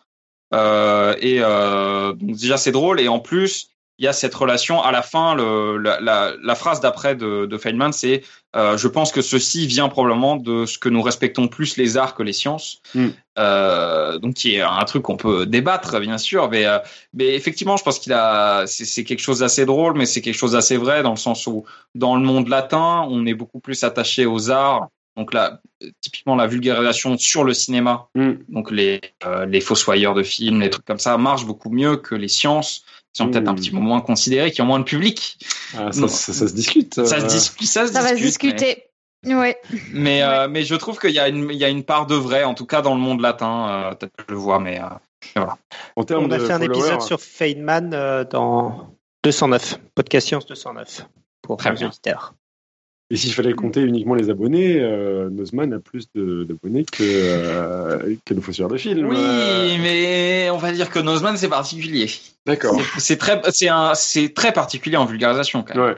donc euh, c'est une Nozman Pour les deux, pour les deux, moi je, je parle de vulgarisation. hein, donc, euh, Bien sûr. Ne, ne changeons pas. non, le non, bien que- sûr. ouais. Mais dans le sens où Nozman, lui, il a, il a pris les codes autres que la vulgarisation. Mais il fait de la vulgarisation avec. Ouais. Mais il a pris des codes euh, du podcast, il a pris les codes de Squeezie, il a pris des codes de, de trucs comme ça, il les applique à la vulga. Donc, Mm. euh, il y, a, il y a aucun problème à ça. Mais, euh, mais je pense qu'il attire des gens grâce à, au, for- à son format, Mm. plus que parce qu'il vulgarise. D'accord. Je pense. Ça se débat aussi. Ça se débat. Vraiment, ça se débat. Les autres, vous aviez des réactions par rapport à cette quote? Ça vous fait réfléchir Bon, moi, je suis totalement fan de Richard Feynman, alors euh, je trouve que la citation est merveilleuse, bien évidemment. Bah, sur le côté euh, science et art, oui, j'en ai, déjà pas mal parlé. On en a déjà parlé plein de fois euh, de savoir si effectivement les gens considéraient plutôt mieux ou moins bien les arts et les sciences. Je trouve vachement intéressant ce que tu as dit à la fin et ça, ça va avec un truc que tu disais quand je pouvais pas encore parler parce qu'il y avait un truc qui braillait. Mais sur, sur l'aspect euh, l'emballage, enfin, c'est-à-dire que ce que j'aime bien, j'ai absolument pas du tout regardé encore ce que tu fais, mais euh, non, mais j'ai pas eu le temps, mais euh, mais ça m'a beaucoup donné envie. Euh, Je, et pars tout de suite là, je suis en train de partir. et je trouve qu'effectivement, et ce que tu viens de dire sur Nozman me, me fait repenser à ça, je pense que quand on est passionné par les sciences, on, on se rend pas compte d'à quel point l'emballage est hyper important. Et, et que en fait, c'est un truc que je dis très souvent, mais c'est c'est que c'est que je pense que c'est beaucoup plus difficile de- d'attirer et de rendre intéressant que de rendre simple. En fait, une fois que tu as chopé l'auditeur et que t'as- ou le, le- le spectateur ou le n'importe quoi, et que et qu'il a envie d'écouter, rendre simple, euh, lui faire comprendre des trucs, à la limite, c'est pas ce qu'il y a de plus dur, quoi. Je- on, on va y arriver, quoi. Mais Ouais. par contre, lui donner envie de s'intéresser, euh, c'est vraiment pas facile. Et donc, dans ce sens-là, je trouve que ce que tu dis sur Nozman, ça montre une grosse réussite de Nozman dont il faudrait s'inspirer probablement. Euh, et et j'ai l'impression que ce que tu fais sur ta chaîne euh, peut probablement pas mal inspirer des gens qui veulent faire de la vulgarisation et aller chercher du public qui est pas déjà convaincu. Et c'est hyper, hyper difficile et hyper important pour justement que les gens s'intéressent aux sciences comme ils s'intéressent aux arts. Putain, j'ai bouclé avec le début, c'est génial. Ah, mais- Ouais, ouais, là, on a bouclé la boucle avec Robin. Donc, euh, je voulais, euh, je voulais parler un- un- rapidement du Patreon, juste se, euh, remercier euh, nos derniers sponsors. Donc, on a eu Guillaume et le dernier en date, euh, tout fraîchement, c'est Maxime. Je voudrais vraiment les remercier. Je tiens aussi à remercier vraiment Jérôme. Il saura pourquoi. Et donc, merci à vous tous qui nous envoyez de l'argent et puis à tous ceux aussi qui aimeraient le faire, bien évidemment. Euh, ce soir, on a deux annonces et je vais euh, laisser Claire vous euh, présenter la première et ensuite ce sera Joanne. Yeah Alors, la première annonce de ce soir, on, en a déjà parlé la semaine dernière, c'est la prochaine émission radio dessinée qui approche à grands pas, à très grands pas même. Ça commence à me stresser un peu au niveau de l'organisation. Donc, c'est intitulé Songe d'une nuit de podcast. Vous l'aurez deviné, on va vous parler de la nuit et pas n'importe où puisque on va investir le planétarium du Palais de la Découverte pour l'occasion. Ce sera le dimanche 7 octobre de 14h à 19h, on va prévoir large. Les places ne sont pas réservables à l'avance. Par contre, dans le planétarium, il y a environ 200 places assises, donc vous pouvez venir, il y aura de la place. Mais pour être certain d'avoir la vôtre, il faudra passer au guichet le matin euh, pour avoir un ticket planétarium. Et je vous propose de venir plutôt le matin, effectivement, parce que c'est la fête de la science. Le palais de la découverte va être noir de monde. Si vous voulez être sûr d'avoir une place, il vaut mieux venir de bonne heure. Au programme, côté intervenant, on aura avec l'équipe de Podcast Science Sébastien Carassou, Jean-Philippe Usan, Roland Lehoucq, Jérôme Pérez, et puis notre interviewé de ce soir, donc Jean-Baptiste Sirodin. Côté dessinateur, on aura également plein de beaux mondes, je vous les cite pas tous, mais on sait tous qu'ils sont grandioses et que j'ai super hâte déjà d'avance de voir les dessins. Et je vous dis donc rendez-vous le 7 octobre au Palais de la Découverte à 14h pour le début d'émission. Pas d'excuses. Et Ah. voilà. J'en profite pour euh, faire une deuxième annonce alors que tu es censé en avoir que deux en fait. Euh, mais le, le 6 octobre, donc c'est-à-dire la veille du 7 octobre, si vous avez bien suivi, ça sera donc le samedi. Euh, c'est aussi déjà la fête de la science au Palais de la Découverte, donc c'est aussi gratuit. Et euh, je vais faire des, trucs, des conférences à deux voix avec un sculpteur qui s'appelle Ulysse Lacoste. Je vous engage très très fortement à aller voir euh, ce qu'il fait. Et, euh, et il va amener une sculpture euh, qui roule très bizarrement, qui fait 2m40 de, de diamètre. Et ils vont, on va la faire rouler dans le hall d'entrée et tout. Ça va être assez sympa, je pense. D'accord. Voilà, donc tout public samedi, euh, un peu toute la journée. Bien. Joanne, tu fais la dernière? Voilà, donc une annonce qu'on a reçue euh, sur notre Facebook. Tu parles un peu plus tôt, euh, Pierre, de Jean-Michel Abrassard qui fait un podcast euh, de scepticisme scientifique et il a écrit un livre très récemment. Enfin, il est en train d'écrire un livre avec Marius pour lequel ils font une demande de financement via le site Ulule. Donc le livre s'appellera Zach et Zoé, ils étaient ici en herbe. C'est un livre d'introdu- d'introduction à l'esprit critique et à la méthode scientifique, donc pour les jeunes. Euh, le monstre du Loch Ness et la croyance aux fantômes sont ici expliqués de manière didactique et c'est pour les enfants à partir de 5 ans. Et donc ça s'appelle euh, Zach et Zoé sur le site Ulule. Très bien. Alors, eh bien voilà, cette émission arrive à sa fin et on l'espère, elle vous aura vraiment donné envie d'aller écouter Jean-Baptiste, pas Molière, hein, l'autre Jean-Baptiste, Sirodin. De notre côté, on souhaite énormément de succès à cinéma avec le S, n'oubliez pas, parce que c'est une chouette façon de vulgariser la science. Comme d'habitude, de notre côté, envoyez-nous vos commentaires et suggestions, vos likes et pas likes. On se retrouve la semaine prochaine pour pédaler sur les chemins de la science et d'ici là, que servir la science soit votre joie.